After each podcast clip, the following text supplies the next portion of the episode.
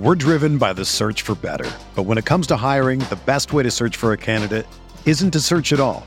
Don't search match with Indeed. Indeed is your matching and hiring platform with over 350 million global monthly visitors, according to Indeed data, and a matching engine that helps you find quality candidates fast.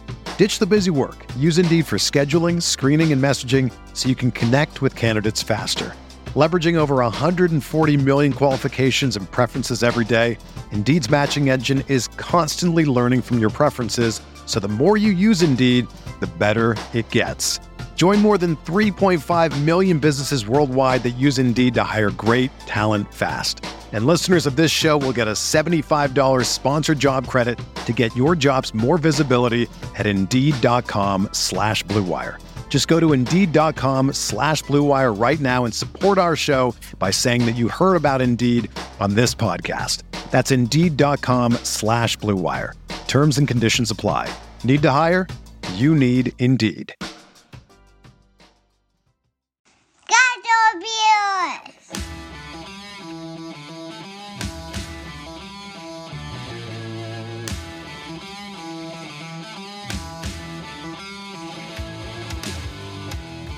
Hey, what is going on, everybody? It is Tuesday night here on the OBR streaming network, and that means it's time for one thing. It is time for Garage Beers Live. There it is. Welcome on in, everybody. It's episode 165. We've got a great show coming up for you. There's a lot of stuff going on in the sports world. It is, it is just glory time in the sports world right now. We've got NFL news. We got NBA and Stanley Cup playoffs that are winding down. The baseball season, and man, the Guardians are here showing signs of life. We're going to talk about all that stuff. We're going to talk about all that stuff. Uh, and we've got an incredible special guest on for you Browns fans here on the OBR, the Orange and Brown Report, where we do the Browns like nobody else. We have got an amazing guest. It's a throwback guest, and uh, we're going to talk a little Browns football, but we're going to get to that in a little bit. Uh, my name is Michael Keefe, the host. Find me online at Garage Beers. Mike joining me is Chad Meyer at Garage Beers. Chad, what's going on, Chad? Uh, how you doing? How are you? We're doing great, Chad. Yeah, good, good, good, good. Yeah, I'm really excited about this. Uh, had a had a great Mother's Day. Uh, went to we went to the zoo. Uh, my Oh, son is really in to animals right now, like super into animals, like so into animals. He's kind of like the kid from Jerry Maguire now. Oh like no. he's like he just spouts off just facts for you no matter what because he's really because he watches the show wild kratts and he just he'll, he'll just he'll just spout off to, it's a, it's a, like an animal education show and he'll just be like out of nowhere i'll just hear dad dad and i'm like yeah what's up buddy and he goes did you know the peregrine falcon is an apex predator and i said yeah now i do now i do Chad's over here learning. He's Yeah, he learned, just- you learned a thing or two on Mother's Day. Yeah, he cracks about 12 to 15 eggs of knowledge over my head about 12 times a day. 12, 15 times a day, like a bunch. So yeah, I'm a I'm a more learned. I come to you a more learned man this It- Tuesday, guys. I've sensed that about you. I've sensed you Yeah. seem smarter. Yeah. Which didn't it didn't take much, but you seem smarter. Uh, also joining us back this week down in Nashville, Tennessee. Find him online at Garage Beers Joe. It's Joey Whalen. What's up, Joe? What's going on, guys? Welcome What back. a, what a what a year this week has been, or two weeks. I don't even remember when I was last year, but happy to be here. Ready to get rolling. Ready to drink some beers. yeah. there we go. with Hell it? yeah. Look at this. I got a, I got a face light. Oh, it's not even plugged in. Dang, we redid the office. You got an so- influencer light? That's a real pr- Uh, nope, it's just it's just a light, but the uh there you go. There's the old painting. Nice. Rearranged sides here. nice. You know, Love it. Big, big change Super. up. Yeah. Love it, boys. Well, yeah, listen, uh, we've got a great show. Again, a little bit later, we'll dive into some of the things the Browns have done lately that we haven't talked about. Uh, so I'm super excited for that. We will uh, see you, Joe. Adios, buddy. Bye. Joe's gone. All right. You know what? Joe will be back. We'll dive into that. We'll dive into the playoffs, NBA, Stanley Cup, all that stuff. We'll get to our garage beers of the week. We'll do all that stuff and so much more. But right now, we got our special guest. Are you back? Are you back, Joe? Or are you just going to hang out in the back? in the lamp. Chill, All right. dog. All right. Uh, Damn. right Short now, we got, today. we have got an amazing special guest. He's here. He's in the background. I see him, uh, and I want to get him in here uh, so we're not just sitting here wasting his time. Uh, boys, I'm so excited for this. Chad, you told me you told me that you hooked this up, man, and I got to tell you, as a as a guy that was a kid when the Browns, you know, I what was I, four, 15 when they came back, something like that, 99. Yeah, 99. I was a I was a junior in high school. we can get into and, and I want to hear some stories too. We can get into all the things that we usually talk about, but you guys have heard this from me before. My favorite part of those early that that that that 99 2000 2001 those early browns when they came back my favorite guys to watch out with there were the linebackers. They were my favorite players Same here. Same here. early browns. And so chad when you texted me and you're like dude guess who i got? I about fell off my chair. I'm so excited for this. I'm so excited to bring him in. We're going to do that right now. Uh, welcome on in. You know him. He was a 1999 fourth round pick of the Cleveland Bar- Browns, part of the original inaugural uh, reincarnation of the Cleveland Browns. Let's get him in here now. It's Wali Rainer. Wali, welcome on in to the Garage Beers podcast. What's going on, fellas? What's happening? Man, Dude, you look you look jacked. Have you been playing under a different name? Like, what Man, are I you doing? still, I still get it in, man. Look, I, I gotta still get it in, baby. you can't take the linebacker out of him. You can't take the linebacker out of him. Yeah. Nah, nah, you can't. You got you, you know. Once a linebacker, always a linebacker, man. So, hey, it's part of life. I gotta get it. Oh, I love it. I love it. It's this, you know, like I said, uh, Wali, this is awesome. Again, uh, we're going to throw it back a little bit to your time in Cleveland, uh, uh, your experiences, uh, you know, because for us as Clevelanders, it's been 25 years of trying to figure this thing out and not being able to figure it out. You were part of the original group trying to figure it out. Uh, so I'm super excited to talk about that. But I want to start with something a little more personal, Wali. I want to start with Yeah. something a bit more current, a little bit more going on with you right now. Because if you read anything about Wali Rainer right now, he's got a son, man. Uh, and your son is uh, committed, I believe, to play some Big Ten football as a safety. Uh, so tell us a little bit about Zahir heading up to Minnesota to be a Golden. Yeah, man. I mean, listen. I actually I have four children. My daughter's the oldest. She she's a a D1 softball player up at Bryant. Um, and then I have an older son that's going. He's going going to uh, William Mary um, next year, linebacker. Um, you know, 6'1", 220 20 pounds. Um, he was um, the 804 uh, in this area player of the year, defensive player of the year. So he's a he's a hell of a linebacker, man. He used to play some DN, but he's a hell of a linebacker. And then I have Zaire. Uh, he's going to play some Big Ten ball, man. You know, he plays the game the way it's supposed to be played, man. He plays the game triggered. And then I have a another baby boy that's that's coming up to high school, uh, a cornerback, uh, five ten quarter uh, cornerback that's coming up, and um, you know all of them have their their attributes. Um, but one thing that they all gonna have is, is that toughness um, to be able to go and get it done. You know, and Zaire, he's uh, uh, you know he he is triggered a little different. You know, he goes in there with with uh, he, he has no fear. You know, that's his tattoo, man, no fear. So he goes in there and um, you know one of the his players that he really likes is Antoine Winfield Jr. And I think he speaks to him, you know, quite often or so. But uh, that's one of his favorite players, and that's where he try to emulate his game at of it. You know, his pops was a hell of a guy in Minnesota uh, as well. Ah, yeah, I see it, man. You, that's my next question. You've probably been grooming them since they were little kids. Huh? Like they've been just doing bear crawls up hills. they've been they've, they've been they've been lifting ever since they were kids, haven't they? Man, you know what, man? It's it's it's it's kind of in their blood, man. Um, you know, just me putting in the work. I just remember a story about Zaire. Um, I think I don't know. He maybe been like six or six or seven, and uh, we had a park. It was about a mile and a half away. So I used to get up when I was playing, just go running. Right, I'd go run down there run back, run back again. You know, get like three miles in or so. And um, you know, a couple times I hear the door, you know, unlock, and I hear it beep, beep, beep. And so I'm like, man, what is going on? Like is something coming in the door.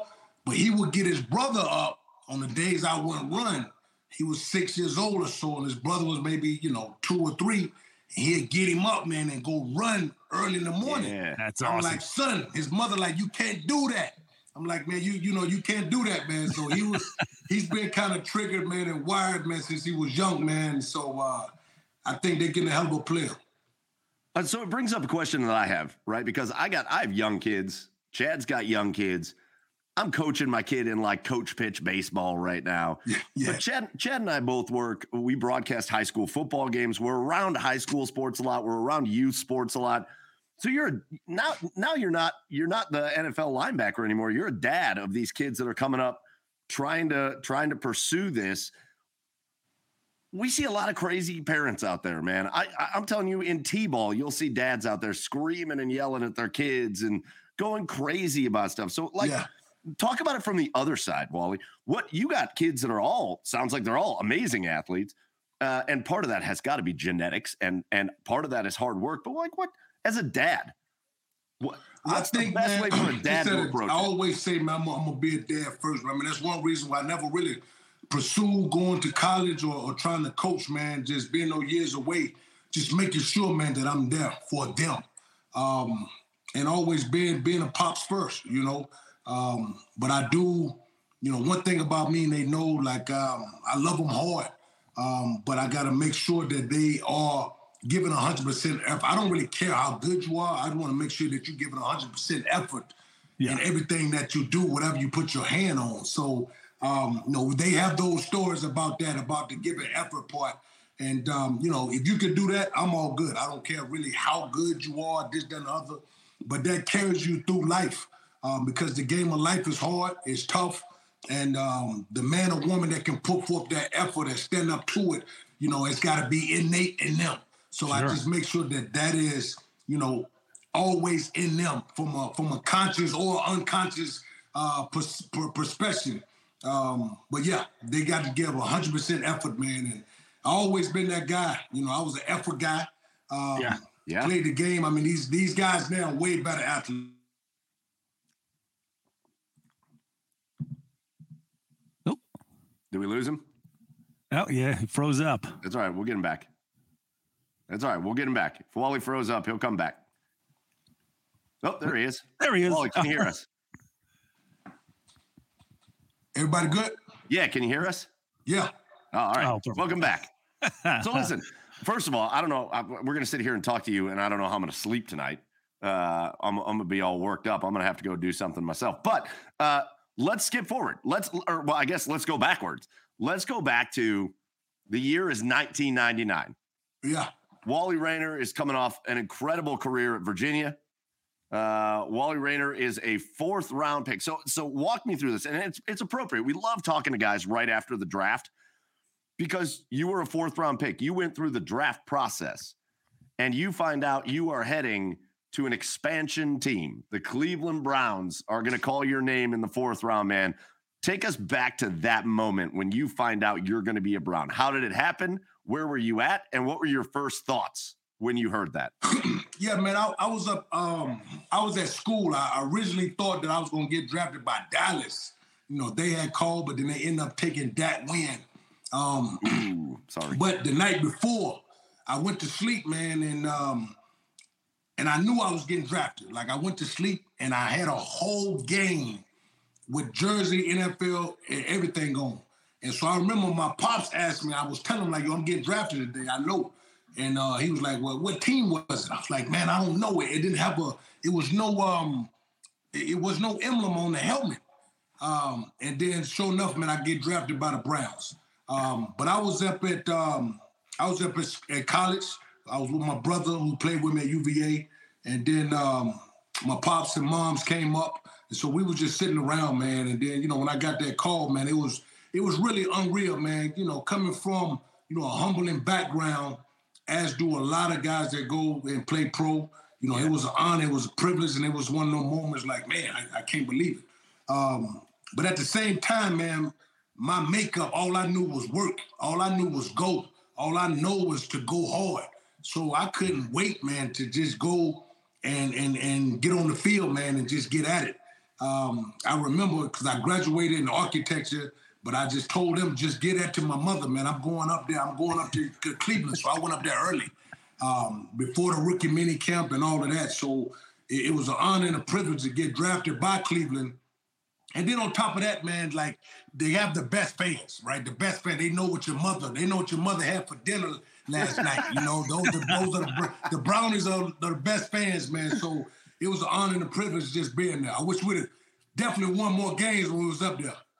Yeah, absolutely. Yeah. Now, now you said you knew you were getting drafted, but did you have an idea where? Like, did you have an agent that was telling you things, or did you just did you have an idea? Of, like, you, did you know you were a mid round pick going in, or what was yeah, what was I knew that? I was a, a you know a third or fourth round draft choice. I had a pretty good agent, man. I told him, look, man, don't lie to me. You know, tell me the truth, man. A lot, a lot of these guys like to get lied to, man. I like to always, I say, keep it a buck. Tell me the truth, regardless. Right. Um, he was like, listen, man, they got you going, you know, third, third, fourth round. I'm like, all right, cool. Um, so yeah, I, I knew I was getting drafted, and like you say, I went to sleep that night, man. And you can want something so bad, man, you can pick up on it. And I went to sleep that night, and I had a whole dream that I was in the NFL playing a game, but it was no emblem on the helmet. And um, I didn't even know that the Brown was actually coming back at the time. But so I get drafted by the only team that doesn't have an emblem on the helmet. It's All right, true now- story.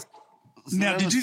Oh, now, ahead. did you? I was gonna say. Now, did you have any idea? Like, uh, uh, did you know anything about Cleveland going into it, other than the the team was just coming back?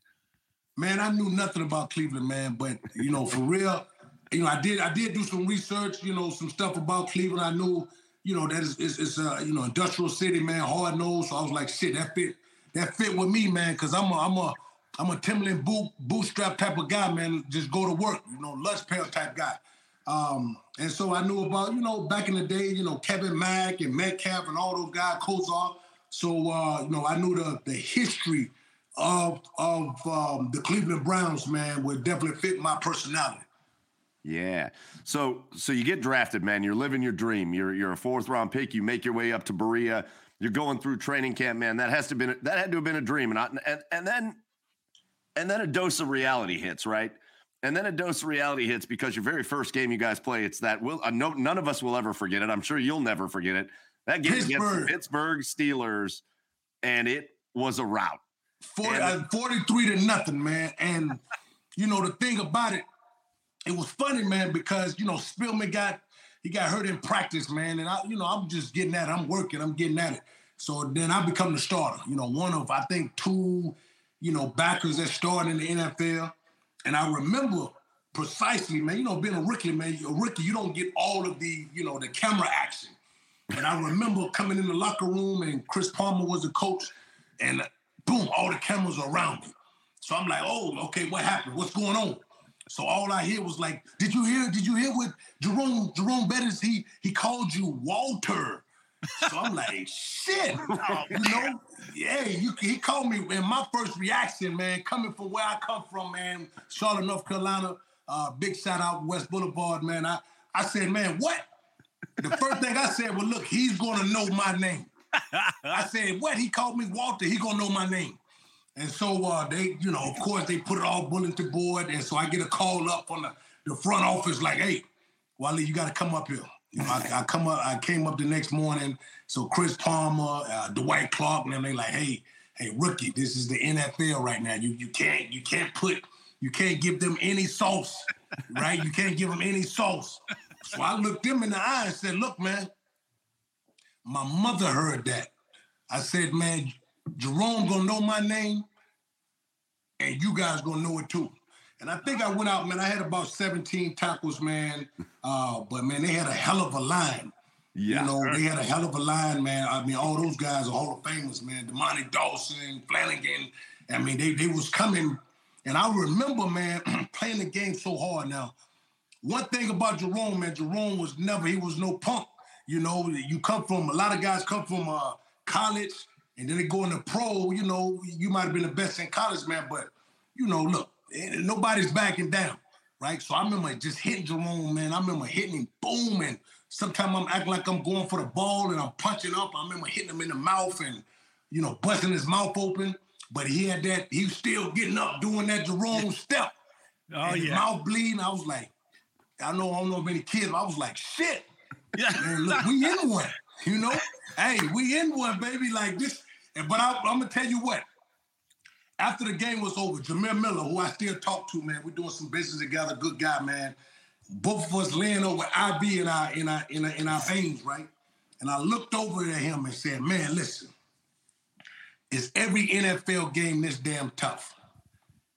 I was like, man, because that was a tough game. You know, those Right. guys were coming, man. Right. And I was giving, I gave them everything I got. Um, but yeah, that was that was the moment, man, being a rookie. But I knew, man, right then, I was one of them welcome to the NFL moment. I gave it everything I got, and we still got beat 43 to nothing. It was, it was, that was So a you're- tough thing to swallow right there. So what you're saying is trying to tackle Jerome Bettis was like trying to tackle a boulder. Like, No, I mean, Or maybe a No. I, I Yeah. think more of a mentality, right? Yeah, you know, sure. I always been the tough guy. You know, I lived up to it. You know, just coming from where I'm, where I'm from and and things I've been through and stuff like that, man. But one thing about the NFL, and I tell young guys this right here, you know, and I know we're on a podcast, but I say, you know, a lot of times guys love the game when they play the game, or guys love it because of material things that you can buy and get. But when you meet guys, you know, that's just like you, right? You know, they willing to die for it. They love the game to the purest form of it. And so, you know, when you do that, man, like, look, it's it's it's Wales on Wales. It's Goliath on Goliath, man. You got to get busy. So that's the mentality. It's just, just the mentality of it and the mentality of some of the guys. Now, I can name a couple of names, a couple of guys that shrink up, but, you know, Jerome was never one of those. Yeah, for sure. Now, you, and now you mentioned it. Uh, you, I mean, you, you mentioned Jamir, and he was again. We talked about Mike and I talked about that linebacking core. That uh, that, that you, you guys were our favorite part of that '99 team, man. You know, Yeah. what, what was it like? You know, playing with Jamir. Uh, what type of guy was is he? And I don't know what's that. What type? What did you see on the field that you know maybe fans didn't see in that in that season? Man, you know, seriously, man, back then, I mean, the linebackers were big as hell. You know, I was 245, and they like, oh, he's a small back. I'm like, damn, I'm 245, 247. but you had Jamir was, you know, 6'5, 265 pounds. John Thierry, rest his soul, 6'5, you know, 255. You know, there's some big ass backers, man. And um, I just remember like, damn, you know, these some big ass backers. You know what I'm saying? But Jamil was always one of them guys, man. He understood, you know, uh, I remember Jerry Ball, you know, the nose guard. And I'm like, Jared, I'm not doing all this stuff, man. I don't do all this rookie hazing stuff. And I remember Jamil like, man, he's good. Like, cause I'm like, dog, we not we not doing all this rookie hazing stuff. I don't do that. And uh Jamil was like, nah, he good. And I remember, you know, after he he him saying that, I'm thinking, okay, um, this guy right, he's a good guy. And so we just start going through, you know, playbook, how to be a professional. And uh, I think as a rookie, man, you need those type of guys that, you know, want to bring you along, right? Not so much trying to do this this rookie stuff, man, but trying to bring you along for the betterment of yourself, but damn sure for the betterment of the defense or offense, whatever position you play in. Jamil was one of those guys, man. So we still good and cool right now.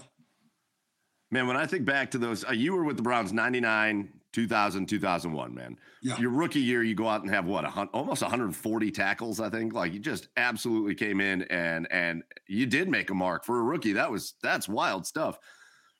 The Browns, man, you could tell they're trying to improve, but offensively, it's a mess. the The offensive line never really gets built up the way that I think they wanted it to.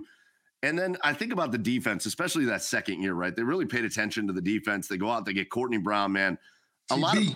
A, a pick a lot of, of fans were excited about. This was a beast in college at Penn State. He's going to come in there and sack the quarterback. Uh, and man, he showed it sometimes. Like when, when they draft Courtney Brown and they put him on that defense, do you think he's going to be the game changing player that you guys need on that defense? Man, you know, the, the crazy part about it, man, is um, I remember I missed Courtney when he came in on a visit. But me and Le, me and LeVar, uh, we kicked it. LeVar Arrington, we kicked it hard. And I was like, shit, we we get LeVar, man, we're gonna get at it. Um, and me and LeVar still cool right now. But then they end up drafting Courtney, who's a hell of a, you know, he's a hell of a man, but he damn sure was a hell of a player, man. You know, very quiet, you know, real smart player. Um, and so, you know, I think he he, he served his purpose. He did his he did his he did his duty. Um, you know, I think he went to the Pro Bowl a couple of times. Yeah. Um, but yeah, I think Courtney, man, I, I knew right then. I'm like, damn, this guy here. You know, he's a weight room guy, uh, fast, quick, very intelligent. So I knew he was going to be a good pro. That's just tough. It's tough when the injury bug hits, man. And you just, it, it just feels like it hits some guys just more than others, right? And you had a couple. You had your share of injuries. You had a couple, but man, it's tough. Yeah, I mean, listen, man, the NFL in general, you know, I always say I'm gonna keep it a buck, man, because I was there and, and the Browns fans, I'm gonna go to this point. The Browns fans, they don't really know like really how uh, you know, I ended up leaving, man, because we had Butch Davis. Right. And um, you know, I had a contract on the table and some things that he was trying to do and and and the things he was trying to say, man, I, I never uh, agreed with, right? And so I, I looked him in the face, man, and I, you know, I basically told him, man, after you, you know, that's that's a real story. Um, and and I ended up getting traded on draft on draft day. You know, because you know clearly, man, I put my heart into the Browns.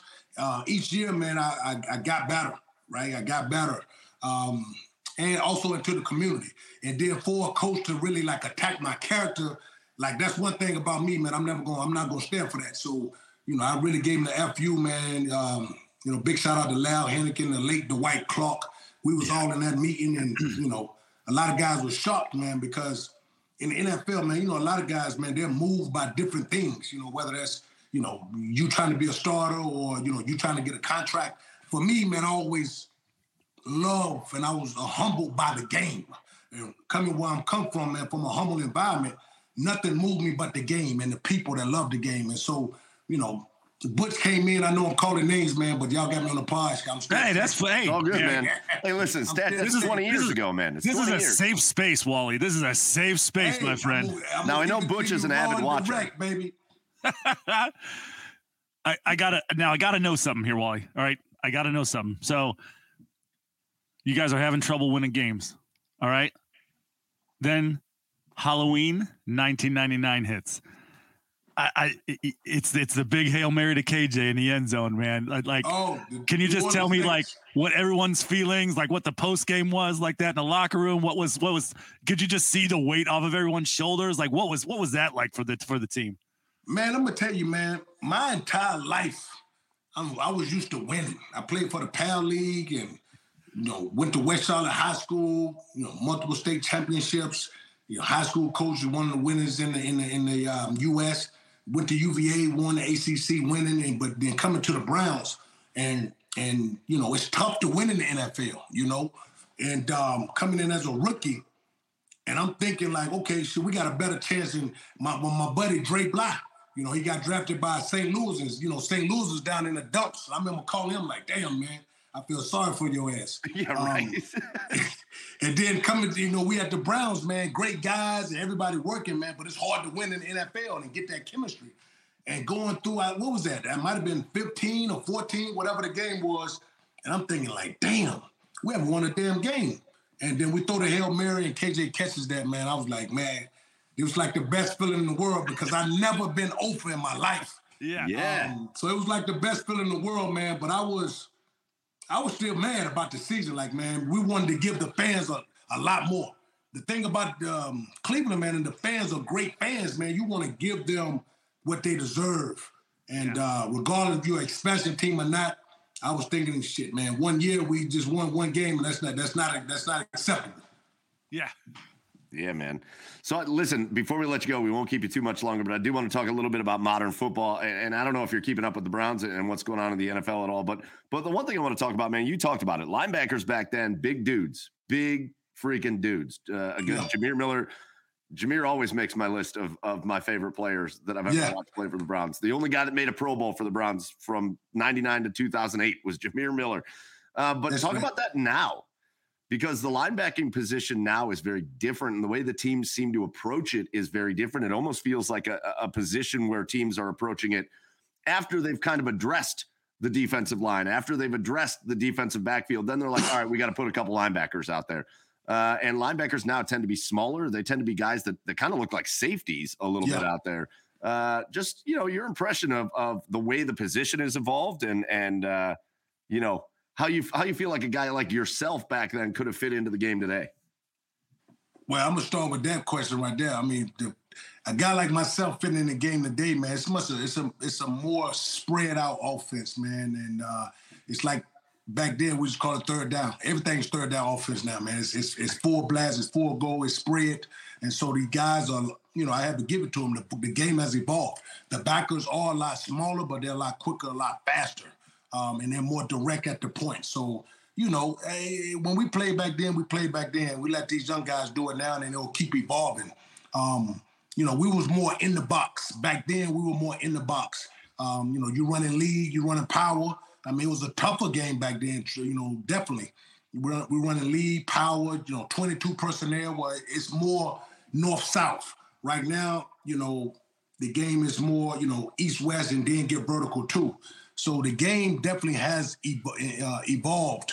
Um, and all, as for the backers and the perception, you know, listen, I'm a linebacker by heart and regardless of a, a linebacker is a linebacker is a linebacker.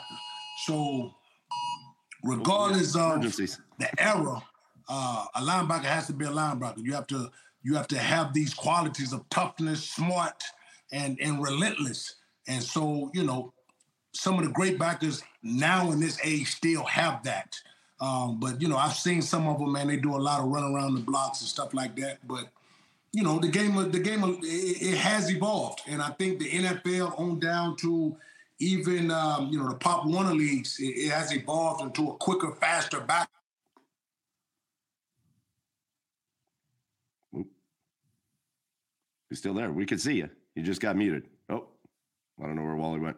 That's all right. We'll see if he comes back in. Let me keep it right here. The camera went off. That's all right. We'll go. I, man, I love this. This is this is freaking awesome. This was awesome. This is yeah, this is awesome. this is this is terrific. Man, Wali Wali has got me feeling like I need to bulk up and go play linebacker somewhere just because I want to. Just I don't the know. way he He- talks about it, man.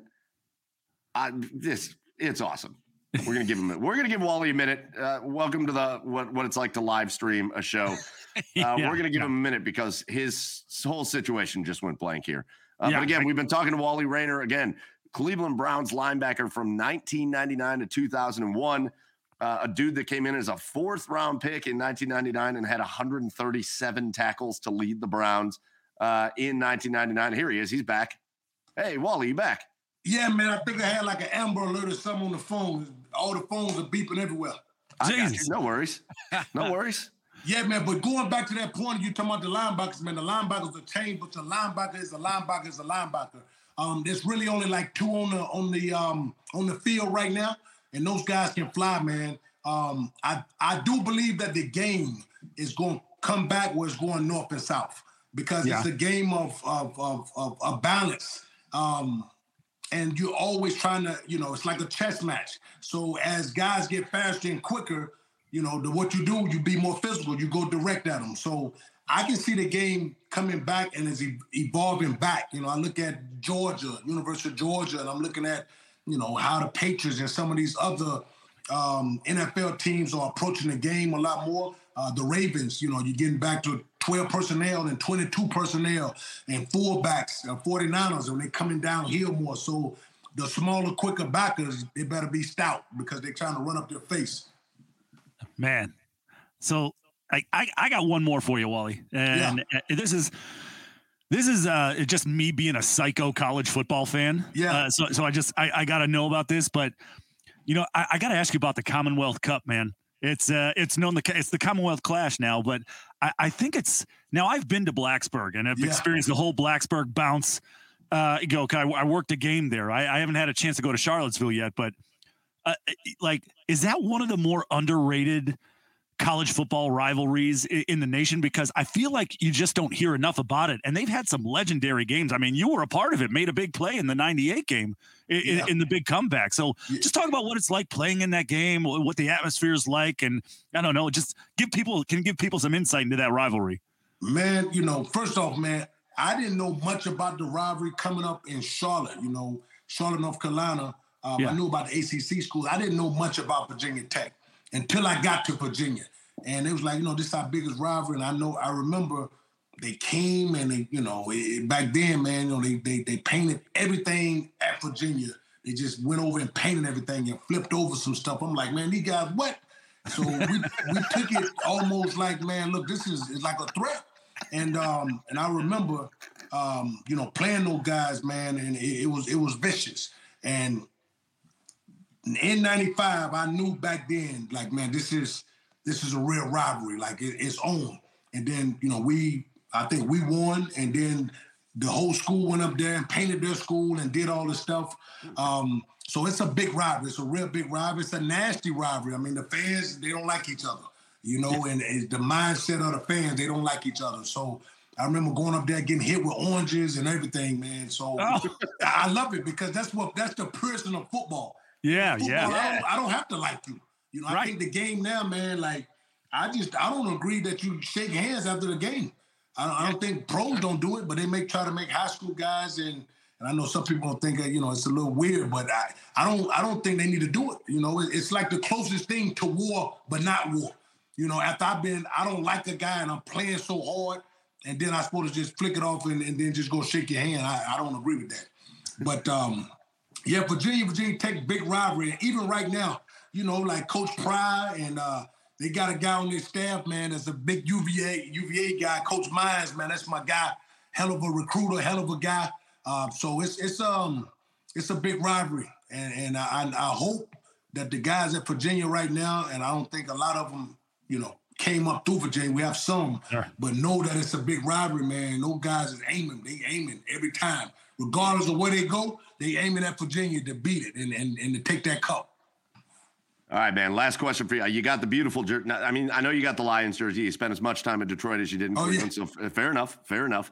But over your left shoulder over there, you got that Browns jersey. That's right. Looking beautiful over there, framed. You got the orange and brown. So listen, man, I don't know how much you're keeping up. You're busy, man. You're busy. You got your kids out there. You're following them. I don't know how much you're watching football on Sundays, but man, once a Cleveland Brown, always a Cleveland Brown. Once a part of the family here in Cleveland, always a part of the family. So t- talk to us about the this year's Cleveland Browns team because man, they're really trying to put something together, man. They're trying to put something together, and it's taken 25 years for something to kind of click. There's they've won one playoff game since you were a rookie. They've won Yeah. one time, one playoff game, man. They're trying to put something together. So talk to us about Man, anything you you, might know- know about the team. How you feel about how they're going to look this year? Like truthfully, man, I don't know the young guy. I don't know Deshaun Jackson. I know all the the little things, uh, the stuff that was going on in the media. And I, I, I have my own way of thinking about that.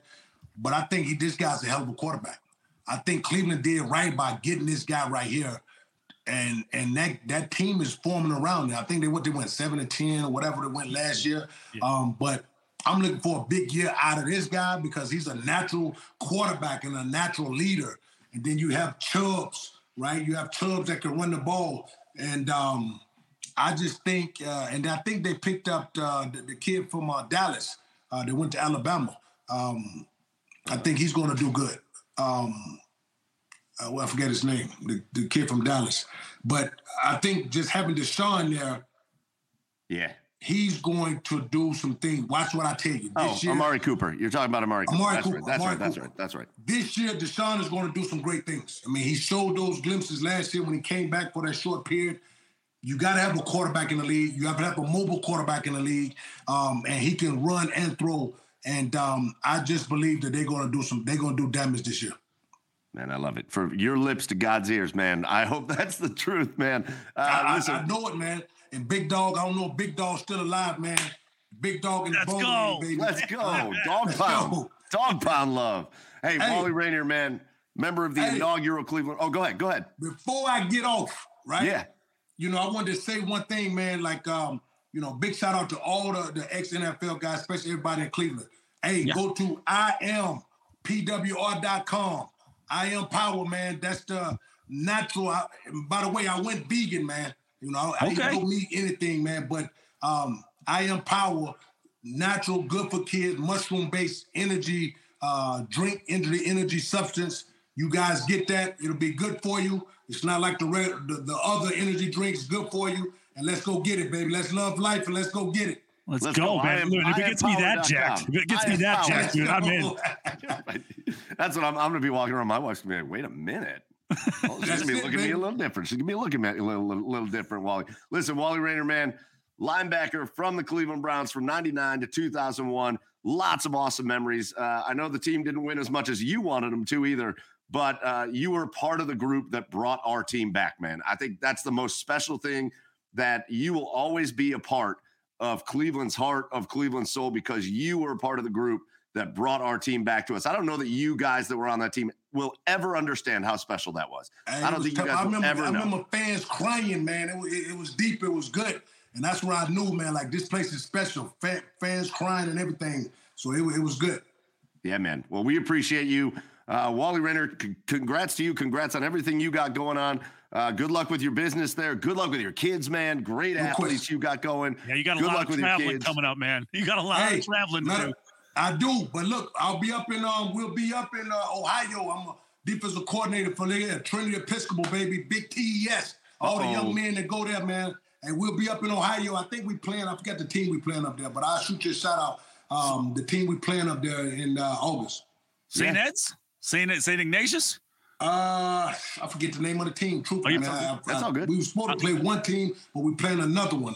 Um, but I'll shoot you the name of it. But we'll be up there. Yeah, Yeah, we'll come definitely, check it man. out, man. If you're up, uh, if you're up in the area, we'll come check it out. Absolutely. All right, man. Wali Rainer, man, thank you so much, man. Peace. Have a good night. Yeah, you too. We're driven by the search for better. But when it comes to hiring, the best way to search for a candidate isn't to search at all. Don't search match with Indeed. Indeed is your matching and hiring platform with over 350 million global monthly visitors, according to Indeed data, and a matching engine that helps you find quality candidates fast. Ditch the busy work. Use Indeed for scheduling, screening, and messaging so you can connect with candidates faster.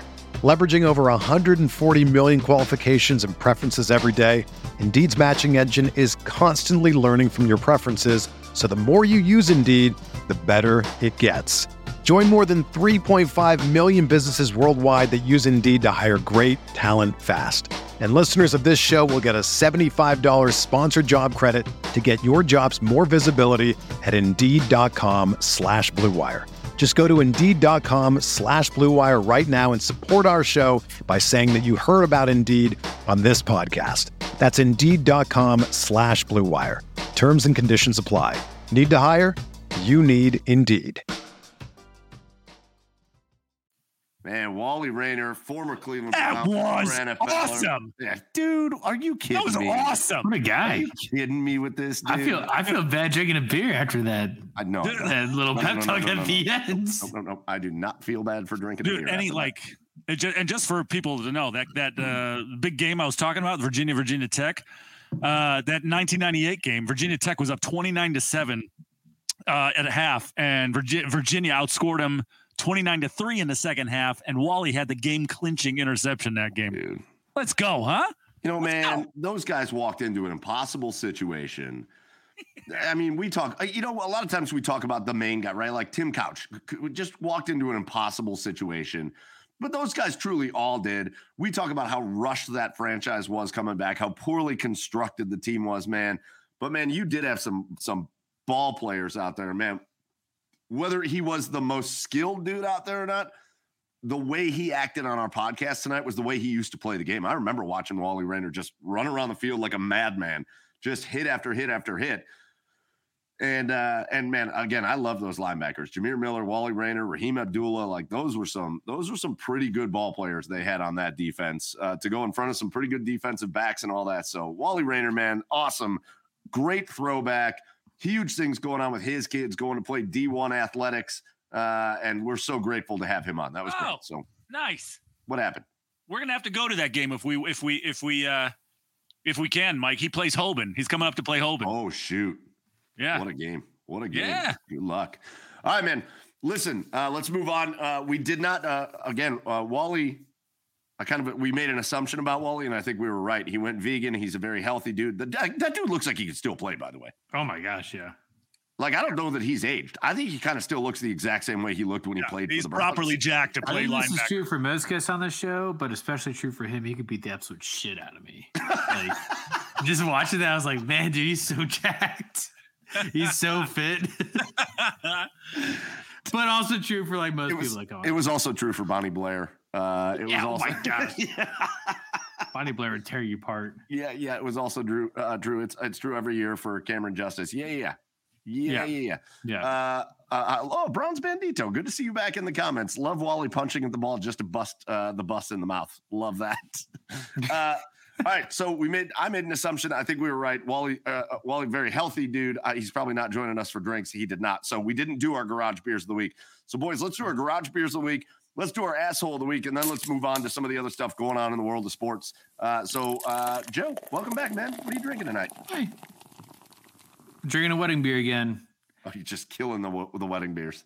Yeah, there's so many of them, and like I'm just not drinking a lot of beer right now, so uh, have them when you can. You know, it's a good time to have it. Drink them when you got them. Drink them when you They're got great. 'em. It's All right. actually I, I don't know if I talked about this before. Like on draft, this is phenomenal. In the can, it's kind of like a glorified like Miller, Miller Lite. Like it's not like super IPA. It's kind of kind of summery. That's what she said.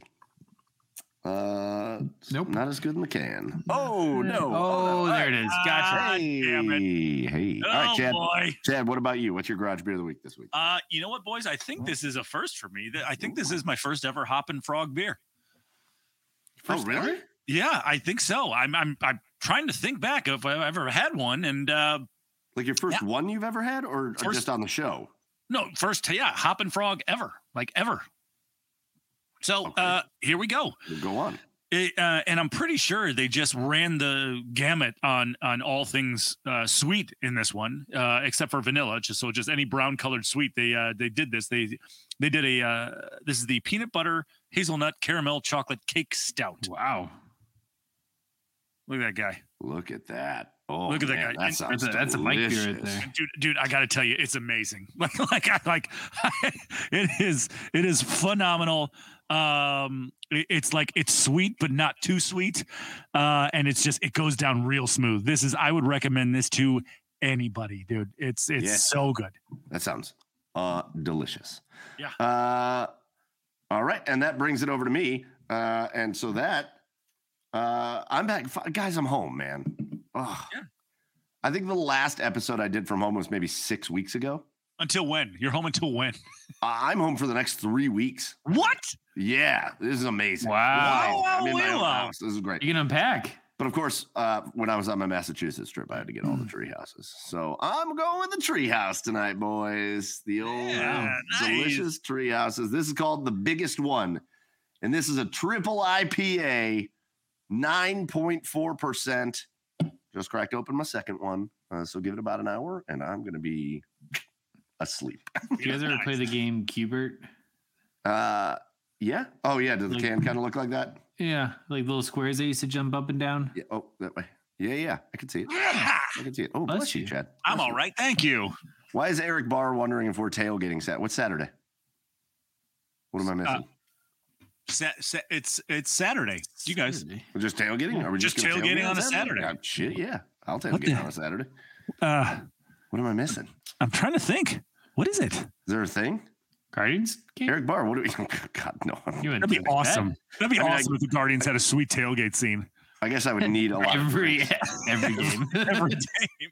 I guess I would I'd need a ton of drinks to watch the Guardians right now, so it's probably not a bad thing. Uh, yeah, Eric Barr, tell us what. First of all, who's asking, and what, and why, and maybe, maybe that Like, could be a yeah, if if if we're requested, we're requested, then we Is might it we might go. like just a roll rookie around. camp thing? Rookie maybe. minicamp? That's Maybe. going on now, isn't it? Yeah, it? they already did it. Yeah, it's already it's it's, Well, it's already a it's thing. part two. Maybe Okay. All right. you. Listen, listen, you know what? Yes, we are tailgating Saturday. Look at if you're home, you should meet your listeners and other Browns podcast Saturday in Berea. It must there must there's a thing. There's a tailgate Saturday in Berea. All right. Well, Okay. I'm gonna have to. Yeah. Yeah. I'm gonna have to check the schedule for Saturday. I'm in.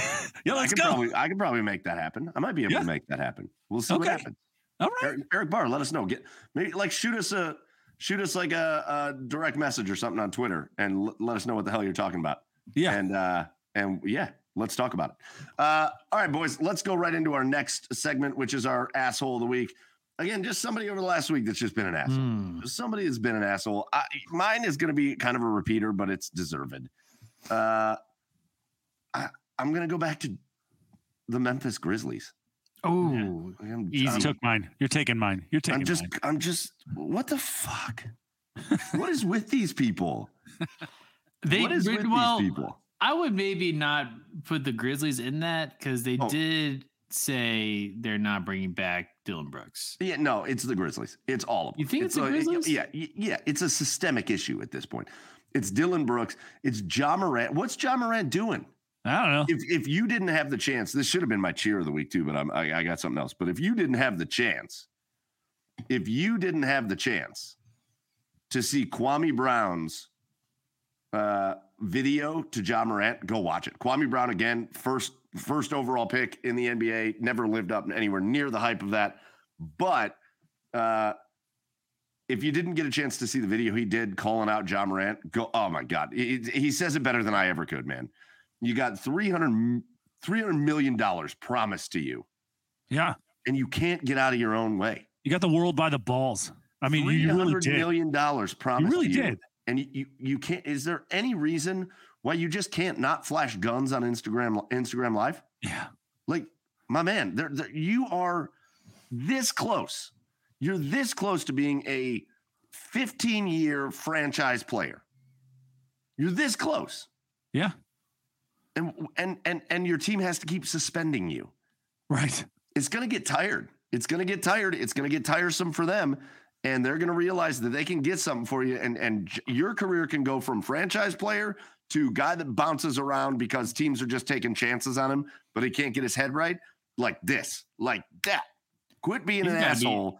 Ja Morant is the asshole of the week for me. Quit being an asshole. Well, because be looking at a half season at this point from the league. i mean they're certainly investigating. I, again i don't think they're going to do that because uh, uh, They did eight for the last one though. Yeah, so maybe they do a little more than that. I, you know, it's not like the part of the reason they did eight for the last one was he was in like a club, uh, and this one he's just on an Instagram live Yeah. with a buddy. But just like, stop, just stop it. I mean, he's already suspended from the offseason. Like, I don't know what that means. Listen, Really? I'm I'm all for you going out and having fun. I'm all for you going out and having fun. I'm all for you. Like you want to be at the club or whatever. I'm all for it, but that's fine. But like, just stop doing stupid stuff. Can we talk about that for a second? Like he's all suspended from all team activities. Like he's it's it's, it, they're in the off season now. Like he's suspended from vacation. Like he's suspended Correct. from Yeah, yeah, yeah. He's grounded. he's grounded. Like you stay you stay you stay in your house, you idiot. That's Oh, what they oh, would prefer him to do. That's what they would prefer him to do. Is just Yeah. like, take a minute and just be in your house, please, for the love of God. I don't Yeah. know.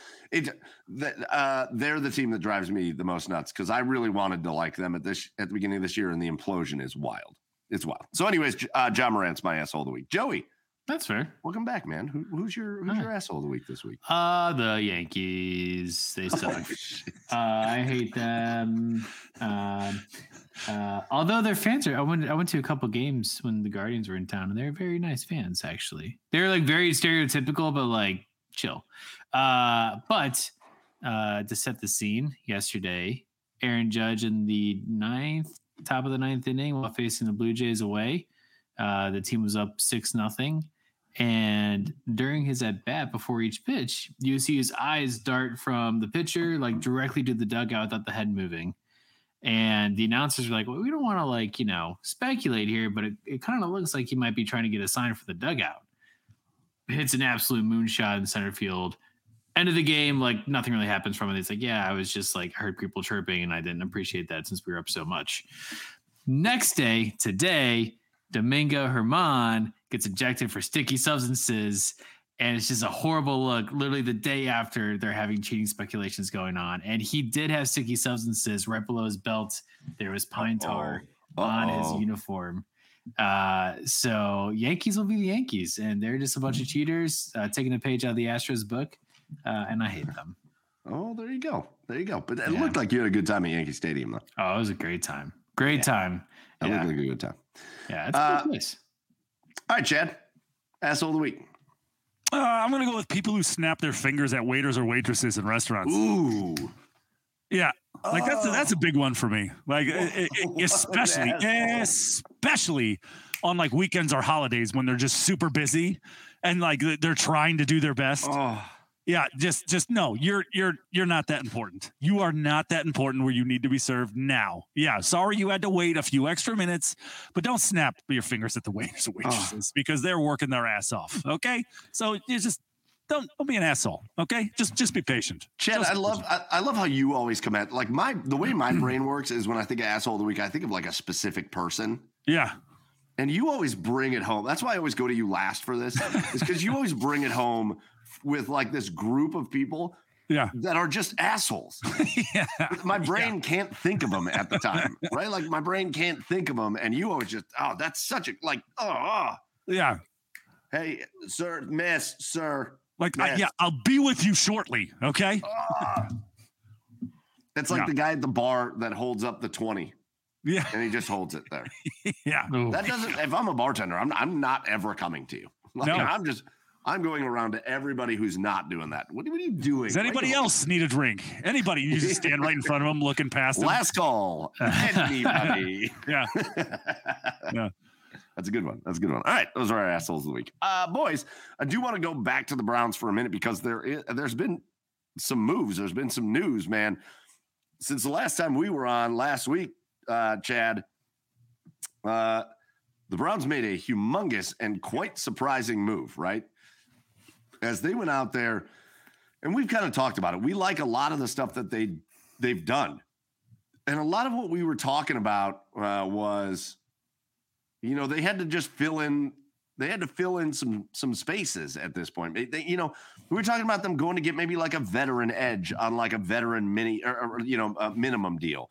Talking about them getting a veteran defensive lineman. We're just you know they still got to fill in a, a, running back position, and we'll get to that in a minute. But uh, instead, they they go out and they trade late. Pick, they do late pick uh, pick swaps essentially with Minnesota for Za'Darius Smith for one of the best pass rushers in the league. What like that? that came through. Uh, by the way, yeah, uh, Mick, and you're getting some love in this. Mick the dog, uh, run, low man on the totem pole tonight. All he had left in the fridge was fridge was Busch Light. Nothing wrong with that. Uh-uh. Eric Barr even says it. Busch serviceable. You can get that yeah. gets the job done. Yeah. You can have a Busch Light on this show. That's all good. Uh, yeah, we are not biased to any beer. Man, boys, that that thing came through. I was out with my family that night, and that message came through. The Browns trade for Za'Darius Smith, and I was like, oh, oh, I mean, all all I can think about, all I can think about, boys, is there's going to be times where our opponents are in obvious passing situations. Yeah. Thank you, Pat Shea. Thank you, Pat Shea, in the comments. No beer shaming. That is exactly right. That's the theme See? of our show. It's the theme See? of our show. Yeah. Uh, there's going to be times where teams are in third and 10, third and eight, third and 12, obvious passing situations. And you're going to have out there at the same time, because this is how this is going to work. They're going to put Myles Garrett out there somewhere, probably in the middle. You're going to have Za'Darius Smith. You're going to have uh, Okoronkwo out there. You're going to have all three of those dudes out there getting after the quarterback. And all three of those dudes were in the top 20 in the NFL at pass rush win, win rate last year. Yeah. Uh, the Browns became very dangerous from a pass rush perspective on Friday. Yeah, yeah, hundred percent. I remember when that came, I remember when that came across my phone. It was like I think it was like seven thirty or so. So that you know the kids were just winding down. The wife was sitting there just looking at her phone, and I went, ah! Like it just it just scared the crap out of all of them because that was this guy is a beast. For those that don't know, I mean, you know, for just to put in perspective, Myles had 16 sacks last year. Za'Darius Smith had 10, and that was in like the first 10 weeks of the season.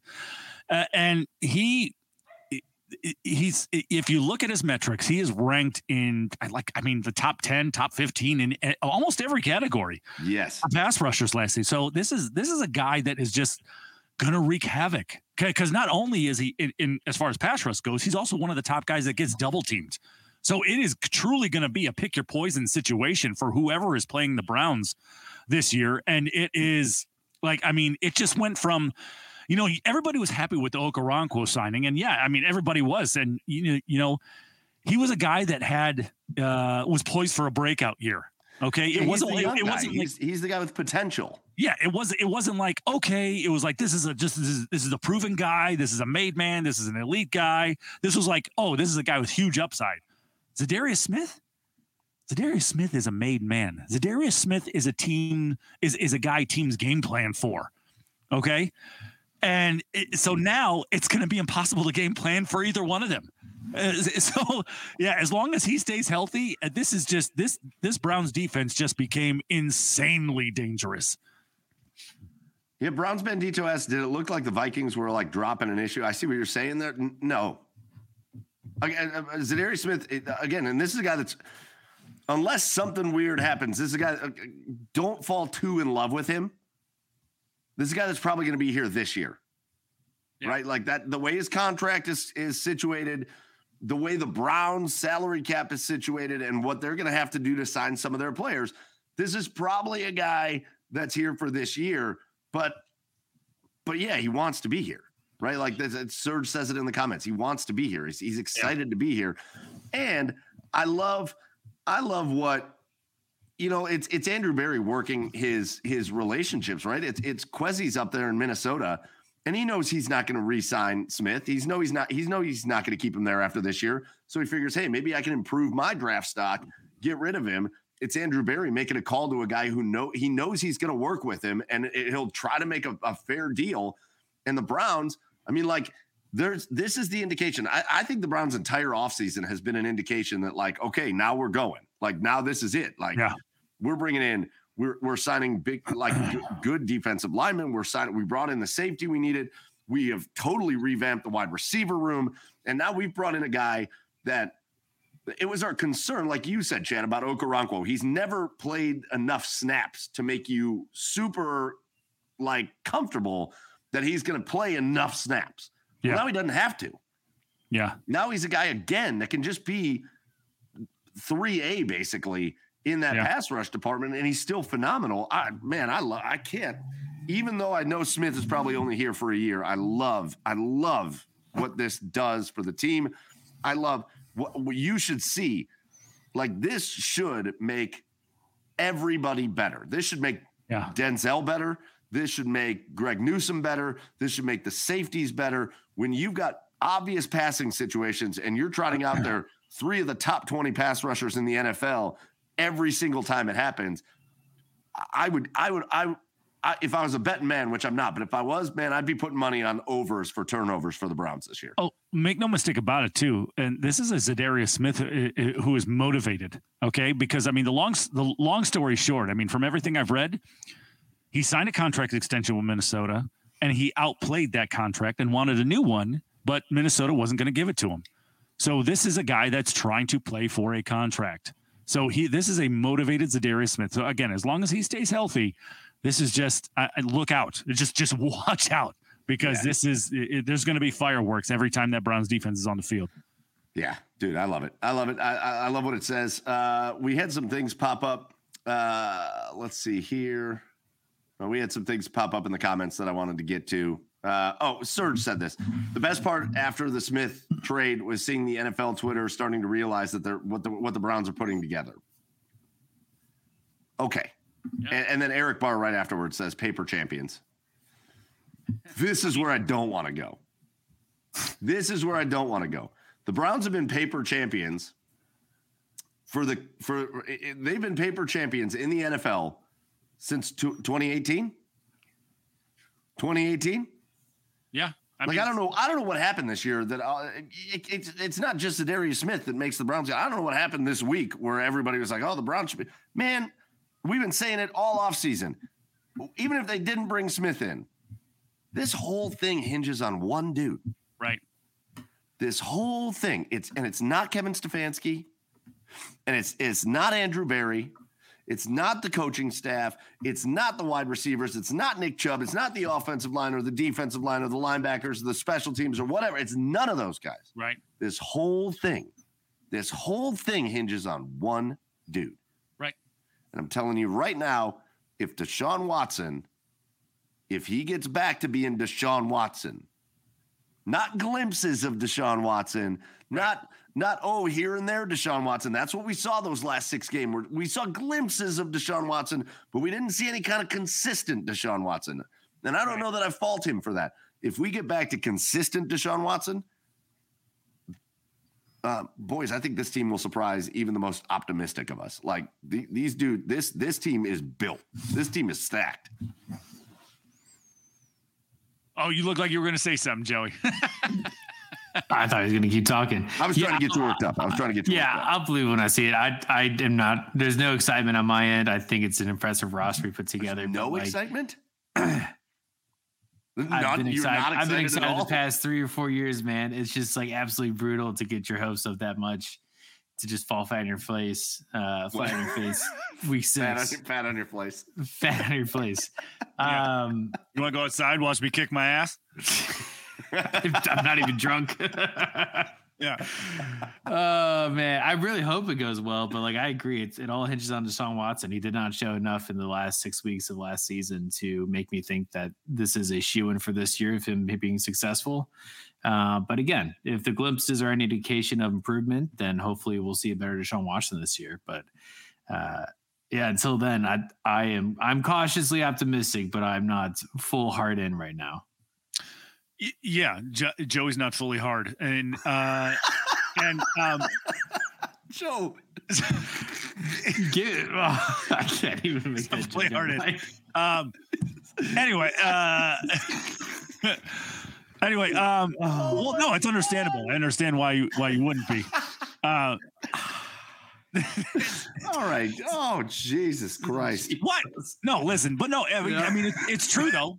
It, it, it is true though. I mean, if this all hinges on one person, you you can't. No, no one can say whether Deshaun is going to return to Deshaun this year.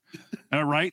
It, I mean, it's it's it, it's it's it's a hope right now. It's just it's it's hope, and you hope that he is. I mean, and again, right now, yeah, it's it's it's tough to say. It, it's tough to say whether he's going to be that way, given how given how last year went, his last six games went. So, yeah, you go in with with a lot of hope and a lot of optimism, but you, I I think you kind of. If you're a Browns fan, I think you kind of just need to be need to be cautiously optimistic because it's just it's not a given.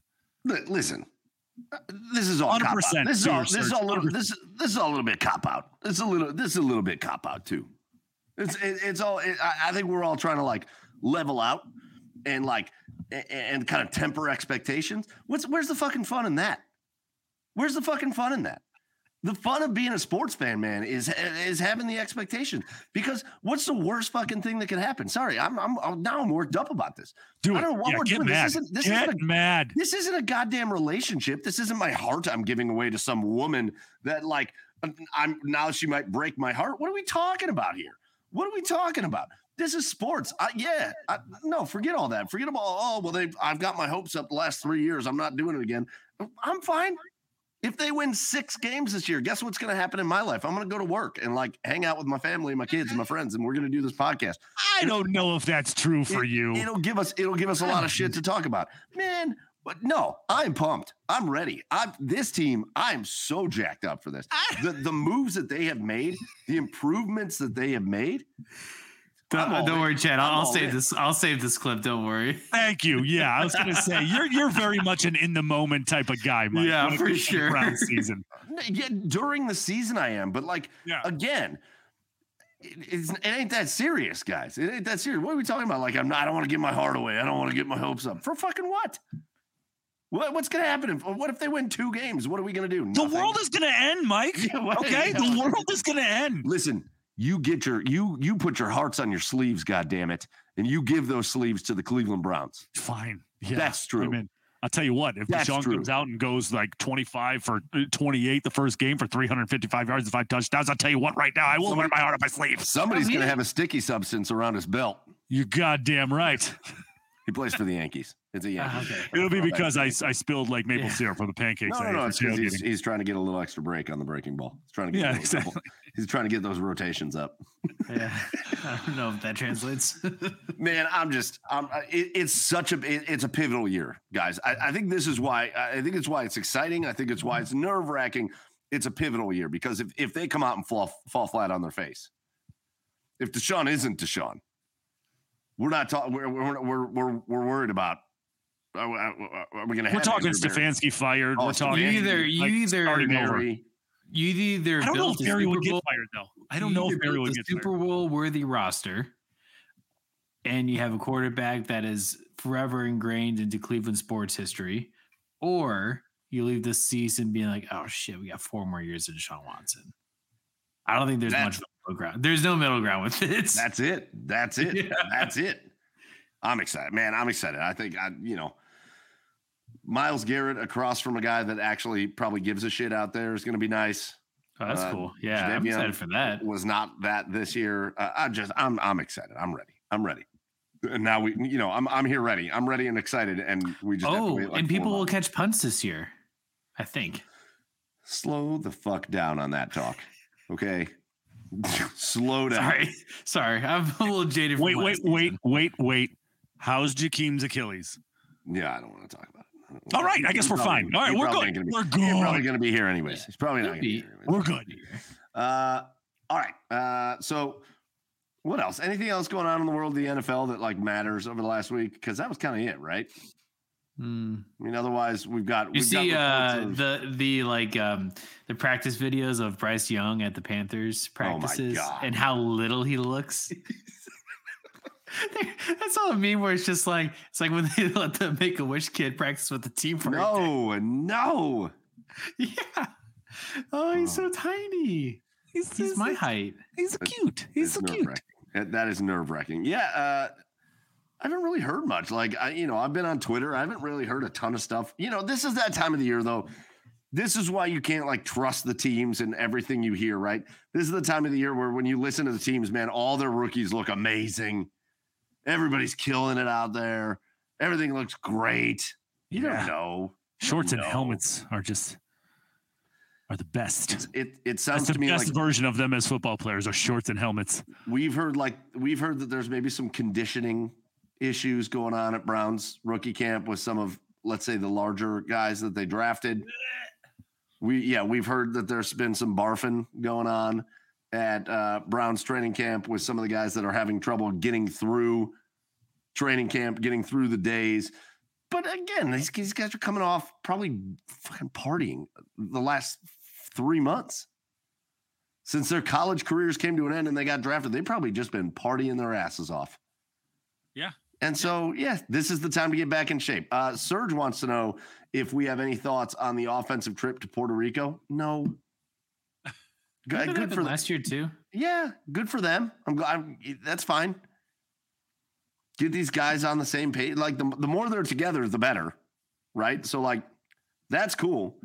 The more these guys are together, the better that is. But otherwise, I, I don't know. No team has ever won a Super Bowl. I don't think because they went on a trip to Puerto Rico. So I hope they're having fun. Now, like on the Saturday before game day, that'd be a little bit more of a red flag. Right. Johnny Manziel's not on the team anymore. he's, he's gone. Everybody. He's A gone. main trip is okay though. Billy Man, z- Billy Janzel. Who's Billy Janzel? you get you get it. You You got it. it. You know. You know. All right, boys. Uh, so yeah, Browns talk. A lot of fun. Again, having Wali Rainer on uh, to talk about the uh, just throw it back to the old Browns. Love that. Uh, and yeah, as, as the offseason goes on, we'll keep checking in with the Browns because I'm sure there's going to be more news. Again, I I would not anticipate them being done with their roster by any stretch. Uh, as far as I still think I still think there's spots where they need vet. Oh, the last thing. Wait, we wanted. To, I, there was one more thing. I knew there was one more thing with the Browns. I wanted to talk about. My my, my brain doesn't work apparently. Uh, so a report comes out. I think today, yesterday, today, that the Cleveland Browns are one of two teams that have shown the most interest in former Ohio State Buckeyes running back, former Dallas Cowboys great Ezekiel Elliott. So here, this begs the question, boys. Again, right now the running back room is Nick Chubb and Jerome Ford. And that's basically it. So how do we feel about this? How do we feel about the Browns taking a flyer on Ezekiel Elliott as Nick Chubb's backup, essentially? Chad, you got a visceral reaction going on here. Really? Yeah, I just I don't think he's the running back we need. I mean, we it's it's it's it- yeah, it's it's not yeah, it's not the type of running in the Browns were. Just keep talking. Keep ta- people What? listen to this too, Chad. Oh, they do. Oh, they're right. Yeah, it's a yeah. So podcast, right? Yeah, Uh, mhm. yeah, he's just not the type of running back we need. I mean, we already have Nick Chubb. I think they need more of a hybrid type of guy. I think they need more of like a pass catching back. Uh, you know, a, a a third down guy. You know, it's it's not. I, I don't think Zeke's the right. I mean, not to mention Zeke has just been on the decline ever since his what 16 1700 yard season or something like that. Uh, yeah, he's just he's he's a guy that is you know, we talk about age guardrails all the time on the OBR here, and he's he's a guy that is proving that to be right. He's he's just on the downswing of a running back's career. So I just yeah, no no thanks. I'm I'm I'm out. I, I love him. I love Zeke forever for what he did at the Buckeyes, uh, but no, Yeah. no thanks. Yeah, he's a, he's a big name, but I, I don't know what value he provides to that room. That You know, being said, like, if the, it- that being said, if the Browns do sign him, yeah, like let's go fucking go, Zeke. fucking go. Yeah. Nah, you know where I'm at. Like, I, I, the Browns got to bring in. A, to me, they need to bring in some kind of veteran uh, uh, running back. Uh, I, I'm not. I, I, I know people. People. But have why gotten- though? People have We gotten have a veteran running back, who? Nick Chubb. Yeah, and then who's behind him? Well, you don't. Who Jerome Ford. You don't. You don't know team? anything about Jerome Ford. And all the best teams in football have a couple running backs that you can count on. And we don't know that we can, you know, people have worked themselves up over Jerome Ford. And, and I hope it's true. I hope it's true. But nobody knows shit about Jerome Ford. Nobody knows how he can play in the NFL. Nobody knows. We didn't see any kind of sample size out of Jerome Ford that shows you that anything. Do you think Jerome Ford is on the same level as Boston Scott? uh, no, no, not even close. Because he hasn't. Boston Scott has produced in the NFL. Yeah. Jerome Ford's done nothing. Yeah. Yeah. He, He's done nothing. So for me, the, my, all I'm trying to say is this: if if the notification comes through tomorrow that the Browns sign Ezekiel Elliott, I'm not going to sit. uh, You know, like I, we got these comments going like, I don't want Zeke. We don't like Zeke. I don't want. I, why? Why? It's not. I I don't think you're bringing him in. Again, the goal would be that Zeke is truly the backup. The goal would be and that's I think a thing that's driven us crazy about the way they've coached the running back position is you've had Nick Chubb who's superior clearly the superior back on your team but you've been giving way too many touches to other guys. So my hope would be Chubb is your main guy. You're not giving nearly as many touches to a guy like Zeke. Just make Zeke the backup and see if he can come out and make something happen. Like if they brought him in on a one year deal, I'm okay with that because he's also a guy that's you know yes he's been on the decline and yes in in the NFL when running backs go on the decline it tends to hit that cliff and just fall right off like Right. that day's coming for Nick Chubb at some point Right. but I mean you take a flyer on a guy that hey if, if you don't have to have as many touches if you don't have to play as many snaps as what you're used to maybe you can come out here and give us something I'm I'm okay with that I have no uh, you know uh, I don't, there's not one other running back available in the market that I'm like, oh, I definitively want that guy more than I want Ezekiel Elliott. There isn't. So bring him in on a short deal, pay him a little bit of money, and yeah, see what happens. I mean, Having- Jerome Bettis, I would take him. Uh, no, he he bleeds too easily when he gets punched in the mouth. Ah, shit. all he ran. Never mind. I don't know. I just, it's just not my, it's just, I don't. I, It's not my thing. Uh, no, it's it's. I, I'm not going to get worked up over it. It's we're talking about the backup running back. Bring a vet in. I don't care Yeah. whether it's Zeke or whether it's ten other dudes that are available, but you got to get somebody in here. If it's Zeke, cool. Let's make it happen. Okay. Uh, uh, all right. I mean, I I can't say that you're wrong because I have no idea what running backs are available right now. Would you rather Uh, have Zeke or Kareem Hunt? Uh, Kareem Hunt. Find this on the web. Ooh, my watch has an opinion. Oh, What did it say? What What'd what she she say? say? Uh, she found something on the web about Zeke versus Kareem Hunt. I'll I'll read it to you guys later. Oh, perfect. Yeah, great, great. yeah, no, I would rather have Kareem over Zeke. Sorry, I mean, just, I mean, can't- Kareem- oh, no, I- Kareem I- doesn't- don't- Kareem doesn't really turn the ball over like Zeke does. so, like, I, yeah, I would rather have Kareem Hunt. I don't. I, I don't necessarily know that I disagree with you. I just I- again, I, want I want Nick Chubb to be the clear, definitive number one. Like, Which he will be, no matter who yeah, they bring in. They but, will. but He what will I be. mean is, I want them to stop taking him out of the game when they're in the red zone. I Oh, want them. yeah, to, I, yeah. I want Nick Chubb to be the guy that's out there all the time. You know, Eric Barr's got some. Apparently, Eric hates Kevin Stefanski. I completely disagree with him. Coach of the year and couldn't figure out a two back system. I don't want a two back system.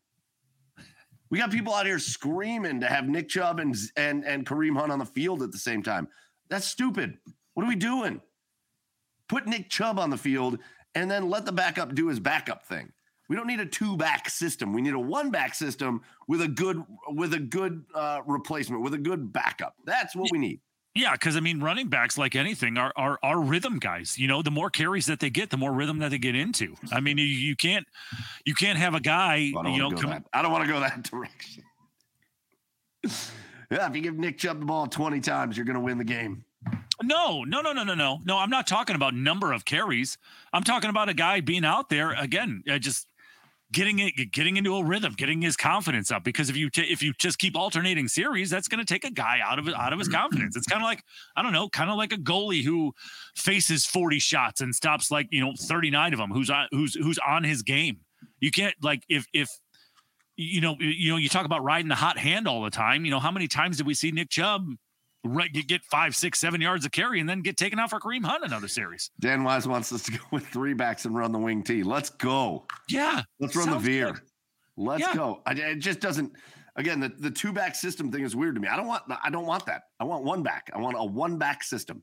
That's it.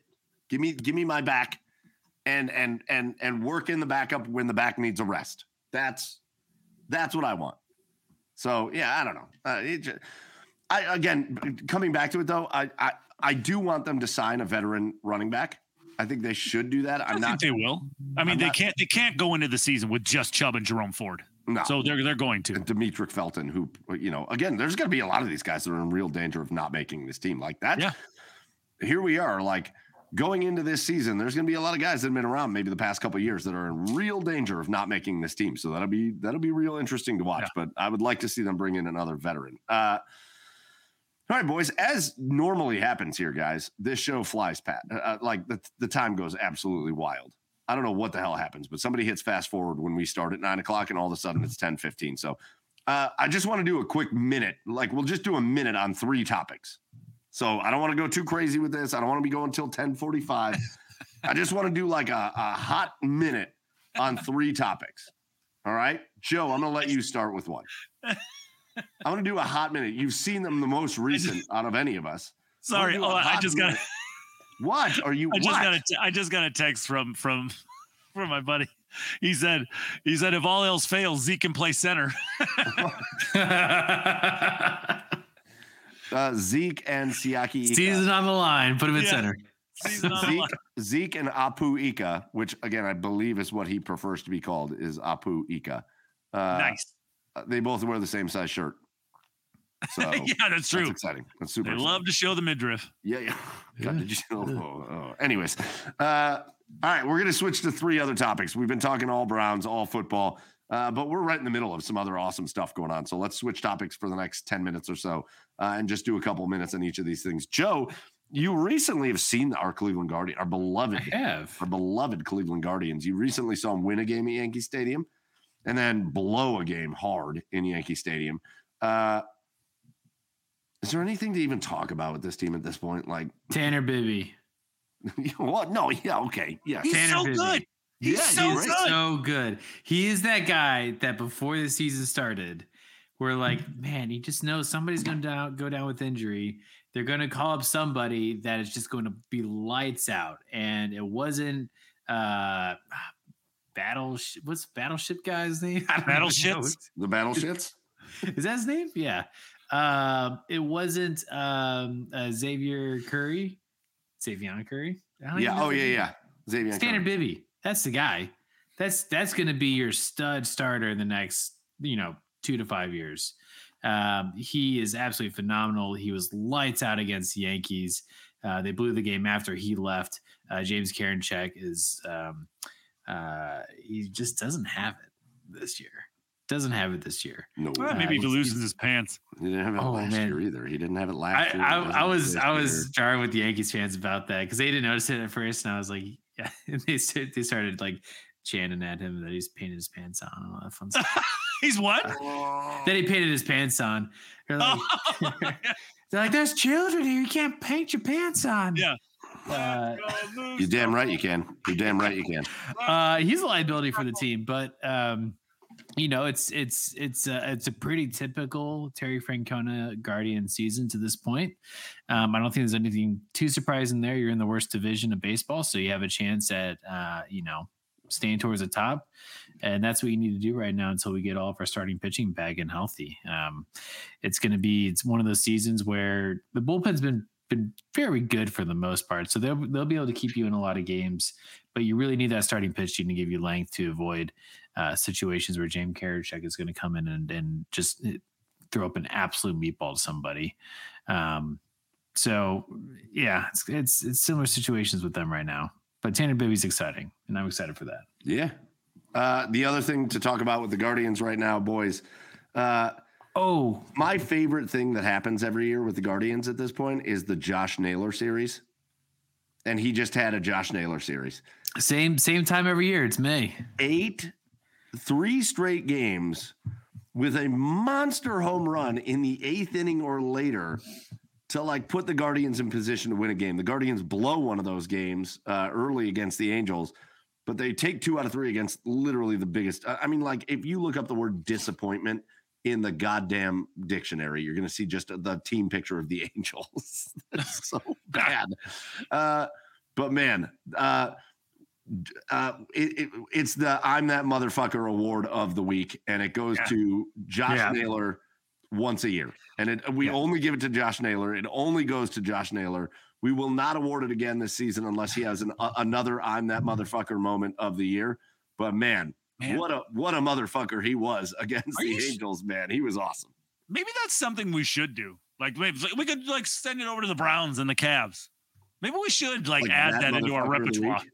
Huh? I mean, how many Yeah. things of the week can we hand out?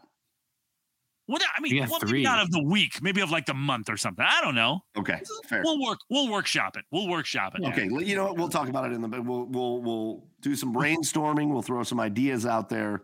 We'll do we'll it in what happens. post. We'll do it. I will say, watching the games this year or not watching them, like I'll get a notification that the game is starting, and I'll be like in the middle of like an errand or something. I'll get home, and it would have been over like 20 minutes ago. Yeah. Yeah. They're so quick now, which Yep. is good watching it. But if you don't like watch right at the beginning, like you're you're always halfway into a game. I feel like if you if you don't catch it right at start time. Uh, Mick the dog in the comments it wants uh, wants us to know that us not talking about Marquise Goodwin uh, bothers him. We're talking about the Guardians, Mick. What, did he hit a home run? Did he? Is he a good? No, pitcher? I mean- Marquise Goodwin is not that motherfucker. I bet Marquise could steal some bases, no doubt. oh, he could steal some Hundred bases. percent. I bet he could steal some bases. Yeah. I mean, I don't know. I mean, he's another one of those guys that are going to be on the fringe. Sorry. Serge, Serge wants to know why we're not talking about Robin Lopez. That's so good. It's so good. All Oh, right. You mean sideshow Bob? So uh, a little quick, little quick Guardians minute, but I think the one thing you said there, Joe, that that I think we can leave with is uh, it's not been a fun season so far. It's actually been a very boring Guardian season. It's hard to watch like right now. Their Yeah. their offense has been historically bad, just so bad. The worst offense in Major League Baseball happens here in Cleveland, but they're still kind of hovering around that 500 mark. And you know, Terry Francona's team tend to hit one of those runs, and boom, there they Yeah. go, and all of a sudden they're in first place. So Well, and We're- thank God they're in the Central. yeah, yeah, they're they're sure. they are they're hunting. They're around. And they're not out of it. So Yeah, we do that thing. Thank God they're in the Central, but you know the Twins are doing the same thing. The the the the White, White Sox, Sox. are doing the same thing. The They're all doing Tigers. same thing. Thank God we're in the Central. So we'll see what happens. But too early still to panic, in my opinion. But they do have to get some shit figured out. They got to Oh, get yeah. some shit figured out. And, and some of these guys, if they're not going to produce, have to go. Some of these guys got to go. Uh, all right, Chad. Hey, Mick the dog. L- LMAO, you're talking baseball. Why? Uh, it's garage beers, Mick. This is what we do. You're here every week. You know this. You know this, Mick. Come on. Uh, Chad, Marquise. Goodwin would be fun to watch, though. I, I want to have uh, uh, two things I want to talk about. I want to do a quick hockey minute with you. okay. Uh, uh, one, you, we've got the Stanley Cup playoffs going on, and Yeah. two, uh, man, the rumors are heating up around the. Let's start with the Columbus Blue Jackets. The rumors are absolutely on fire. We got people tracking Mike Babcock flights on Twitter. Ugh, Ooh, we got people tracking Mike Babcock flights on Twitter. no, thank you. I mean, the rumors are Babcock very much in the running for the Jackets job. Yeah. Uh, Peter Laviolette very much in the running for the Jackets job. I would much rather have him. If we're going to go want Peter I would rather much go Laviolette. It looks like it's going repeater in one way or the other, but like it, it sounds like the Jackets aren't trying to waste any time grabbing their next head coach. Uh, again, as they fired uh, Brad Larsen at the end of this past season. Uh, so, Chad, just just some thoughts, uh, some thoughts on what you're hearing as far as names that are involved, and who should they be talking to that you haven't seen any rumors about? I mean, uh, I, God, I can't. I'd have to look up his name. But the guys that I really would like them to take a look into is the Finnish national coach, uh, Finnish national coach, because he's a guy that you know understands the game. He's he's been in the NHL. He understands the, the way to deal with these uh, like newer, younger players. He knows how to coach. He's he's he's a guy that. He's a guy that like the, the system isn't going to be as closed off as Tortorella's, uh, or uh, and is not going to be as open as Larsen. So he's a guy that's going to be kind of a nice mid middle of the road when it, when it comes to that. And I think he's a guy that really just kind of knows how to deal with deal with guys. You know, if you're going to go retreads, you know, I, I've only heard Laviolette and Mike Babcock. That's the only people I've heard of. But again, I would rather have Laviolette.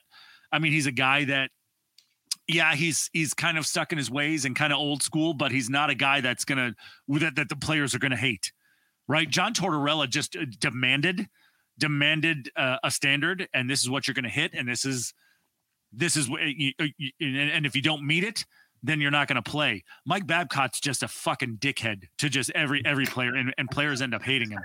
Yeah, he gets them. Yeah, I mean, yes, he's he's had some success in his league, but that's because it's not because he's a guy that you know it just demands excellence, and that's the the the, the end This of it. is excellence. This is the guy that this is a guy that like kind of demands stuff out of you, but is also a fucking dickhead. like like like I don't I don't want that guy messing around with our young talent. I would rather have Peter Laviolette. So I- uh what what were you gonna say? For, well, I'll let you finish. No, no, no, go ahead, go ahead. I was gonna say, just from being a, a, a Preds fan as well and seeing Peter Laviolette firsthand, he's like the exact type of coach you want with the talent level that the Blue Jackets have right now, where they have decent talent, a decent core, and like something that you can capitalize off of the first two or three years.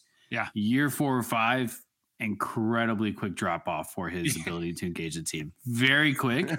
but where the Blue Jackets are, they're not starting from scratch. They're not in a full strip it down, full rebuild Right. mode. And I think that is the right coach to get you in a comfortable window for the short term future. Yeah. Um, I don't think there is a long term. This is the this is the you know holy grail coach out there right now, probably for the Blue Jackets. But So, so And Chad Chad likes Laviolette over Babcock with a shout out to uh, Jukka Jalonen That's it. from That's Jukka it. From Finland. Uh, so we'll see. That's the uh, guy. That's a long-term solution, I believe. That's a, that's a long-term solution. Real quick before we get to our three cheers of the week, I want uh, opinions on two things. Uh, Stanley Cup playoffs. We're down to our final four. We've got. Uh, th- uh, to me, this fucking sucks. To me, having Dallas and Vegas on one side and Florida and Carolina on the other side, fucking gag me Ugh, with that final four. I, there's good play. Like, don't get me wrong, good teams, good players, but like those four franchises, get out of my face. You must be shrooming, right? No.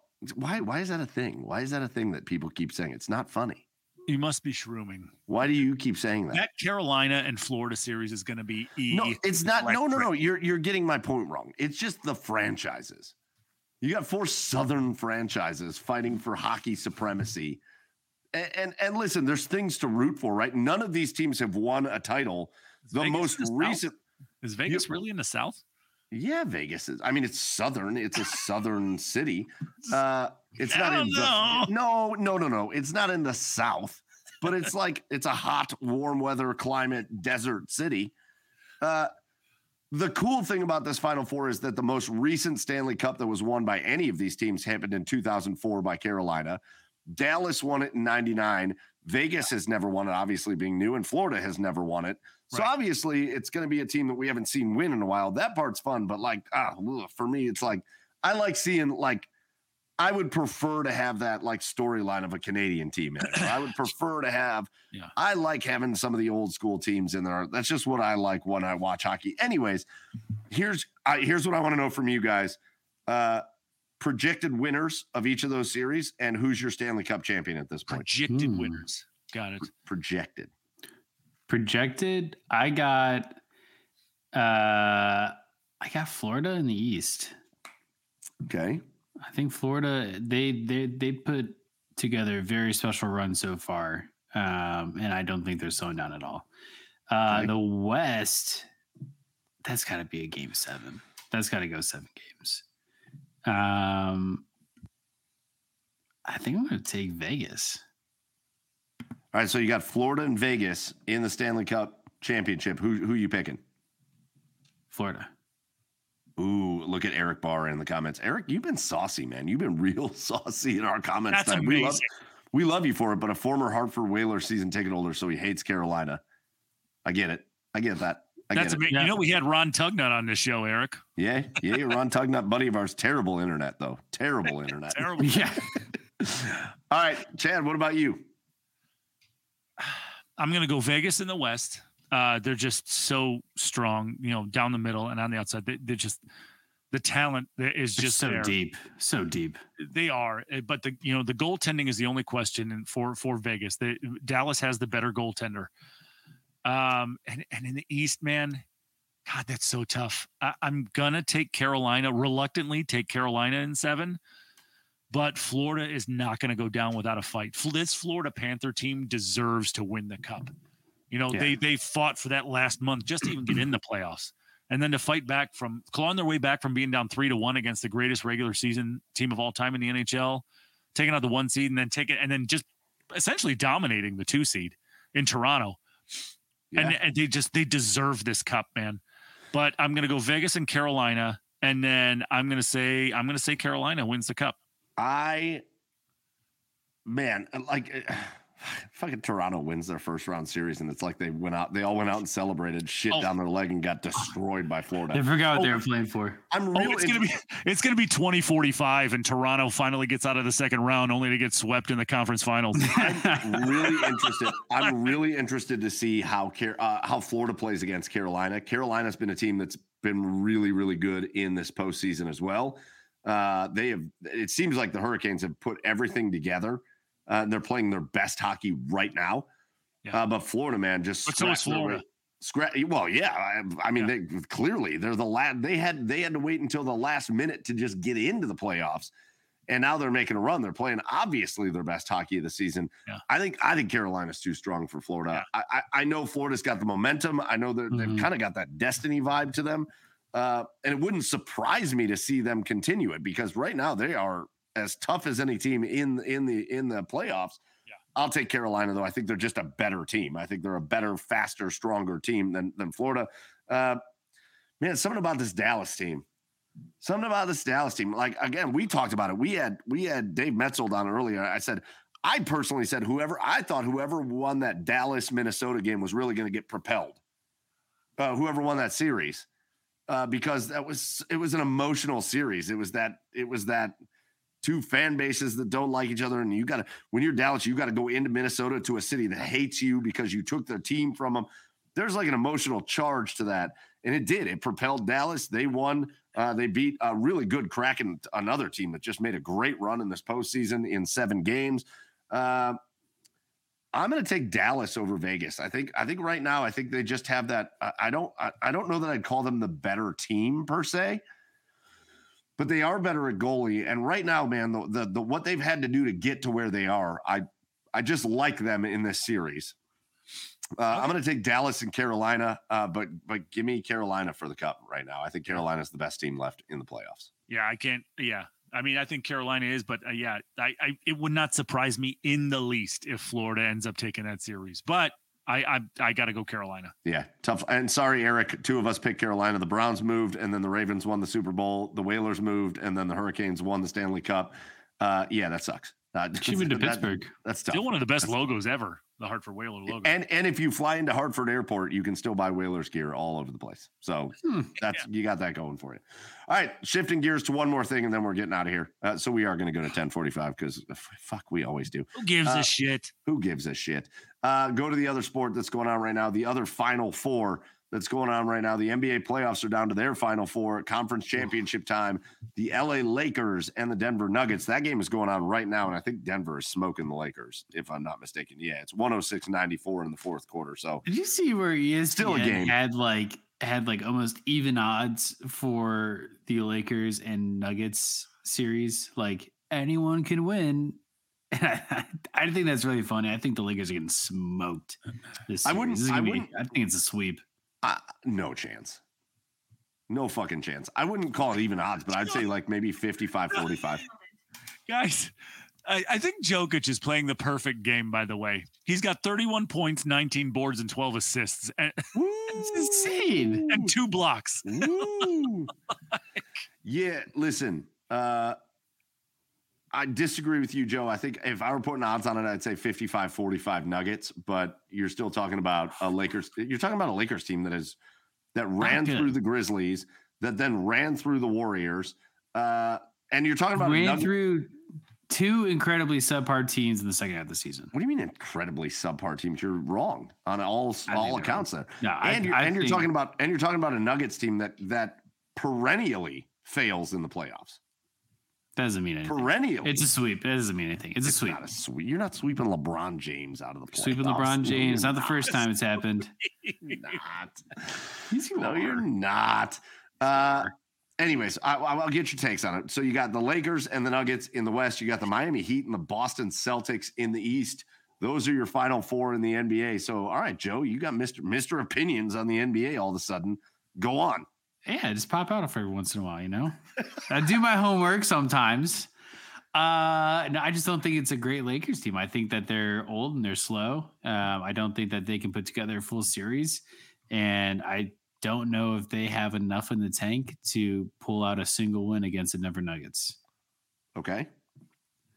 So you got the Nuggets. What about the East? Boston and uh, and Miami.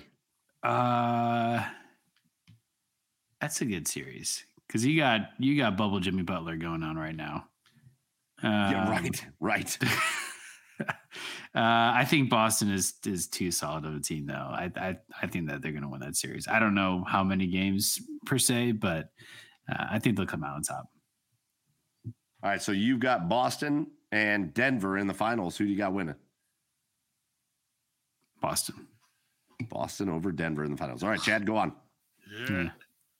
Who- Uh, uh, I'm going to take Denver in the West, uh, just because I think they just they've been the best team all year, and they haven't really slowed down even in the in the, in the playoffs.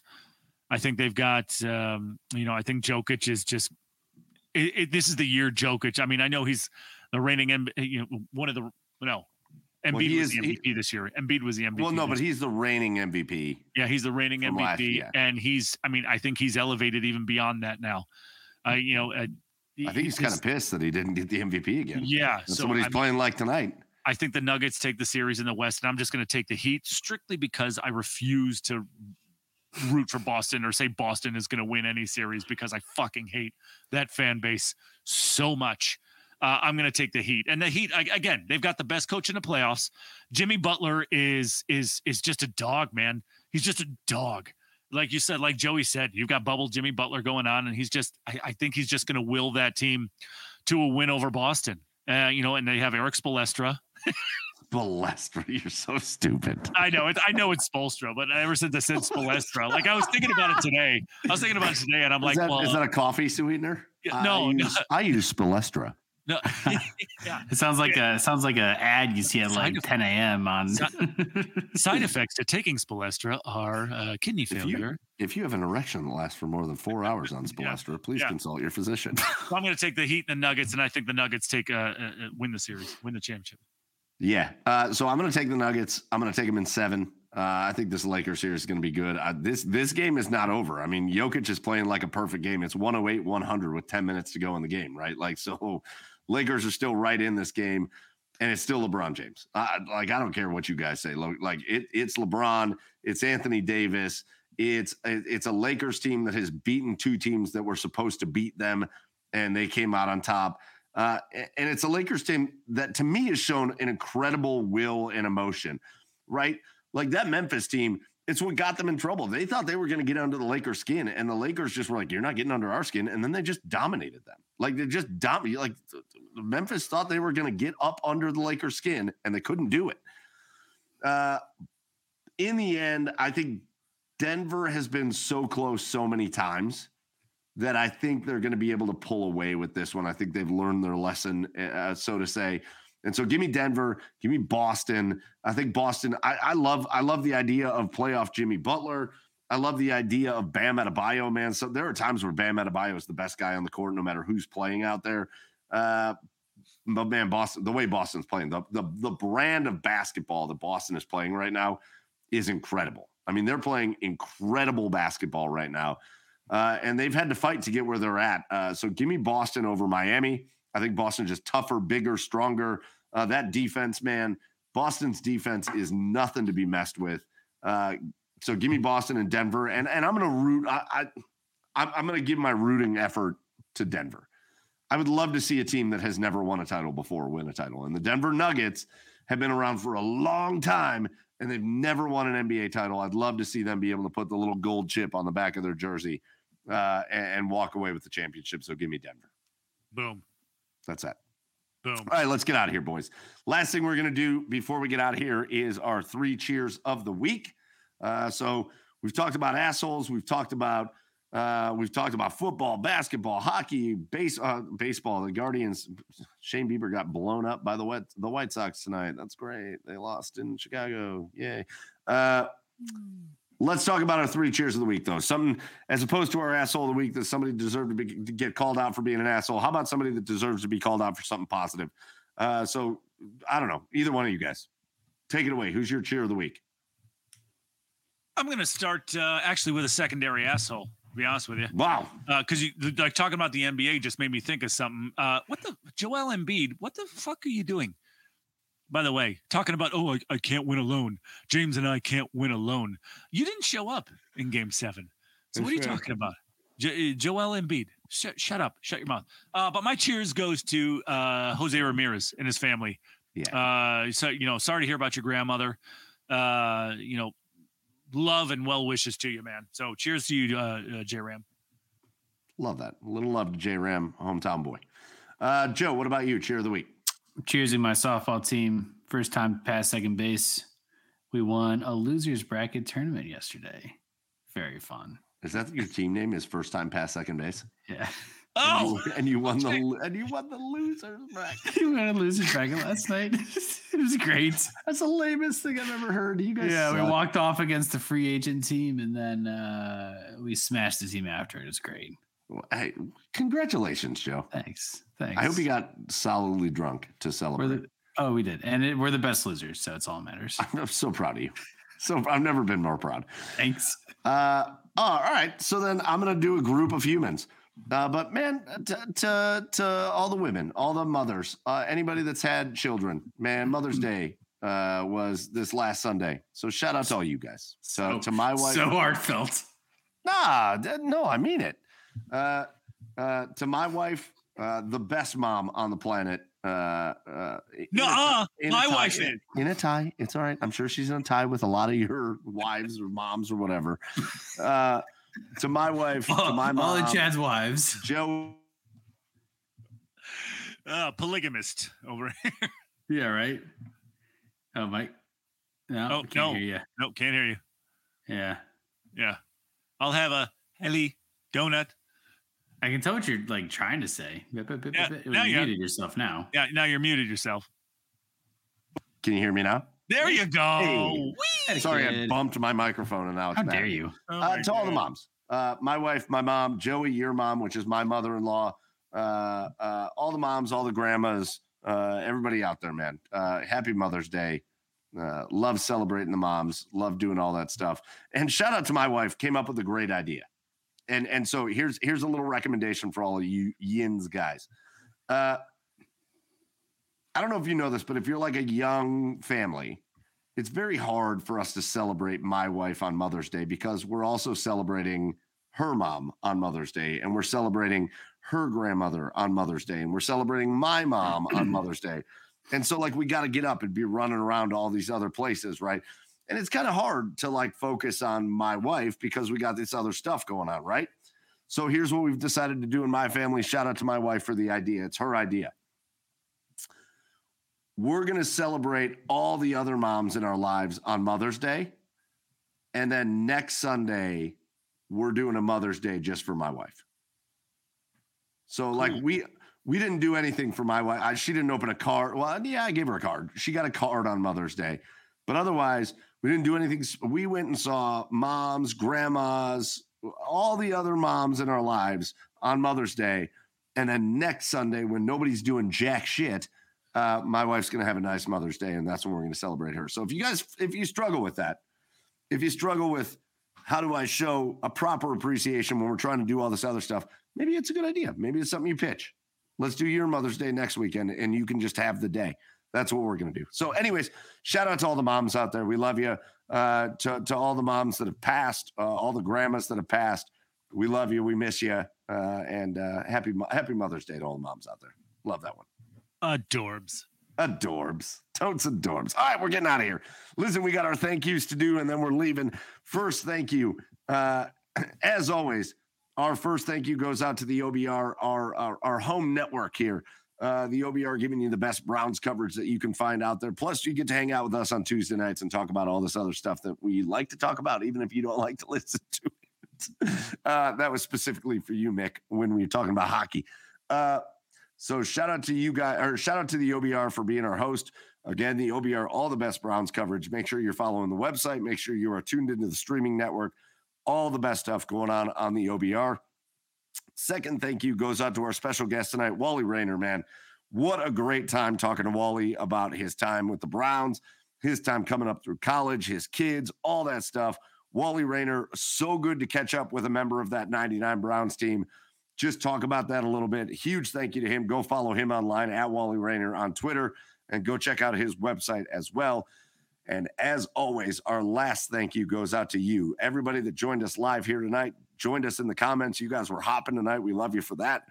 For those of you that weren't able to join us live tonight, but you are watching us on demand or joining us uh, via uh, our podcast, any any major podcast host site, thank you for supporting us. Thank you for joining us. We appreciate you. We love you. And uh, we look forward to doing this for you every week. So that's going to do it for episode 165 for Joey in Nashville, Tennessee at Garage Beers, Joe for Chad on the east side of Cleveland at Garage Beers, Chad. I am Michael Keefe from my own house for once at Garage Beers. Mike, go follow the show at the Garage Beers on all the socials. We got a lot of great stuff coming up, so just join it. Make sure you're tuned in with us every single Tuesday night. Uh, and uh, until next week for episode 166, we'll see you then. Cheers, everybody.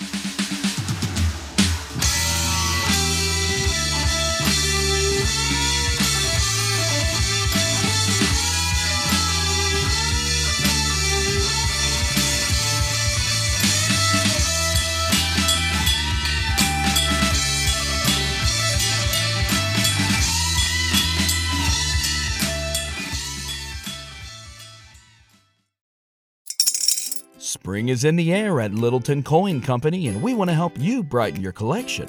Visit us at littletoncoin.com all month long to enjoy 15% off your purchase. With a wide selection of coins, paper money, supplies, and more, Littleton Coin Company has something for every collector's taste. Use promo code SPRING at littletoncoin.com for 15% off your purchase all month long. Restrictions apply.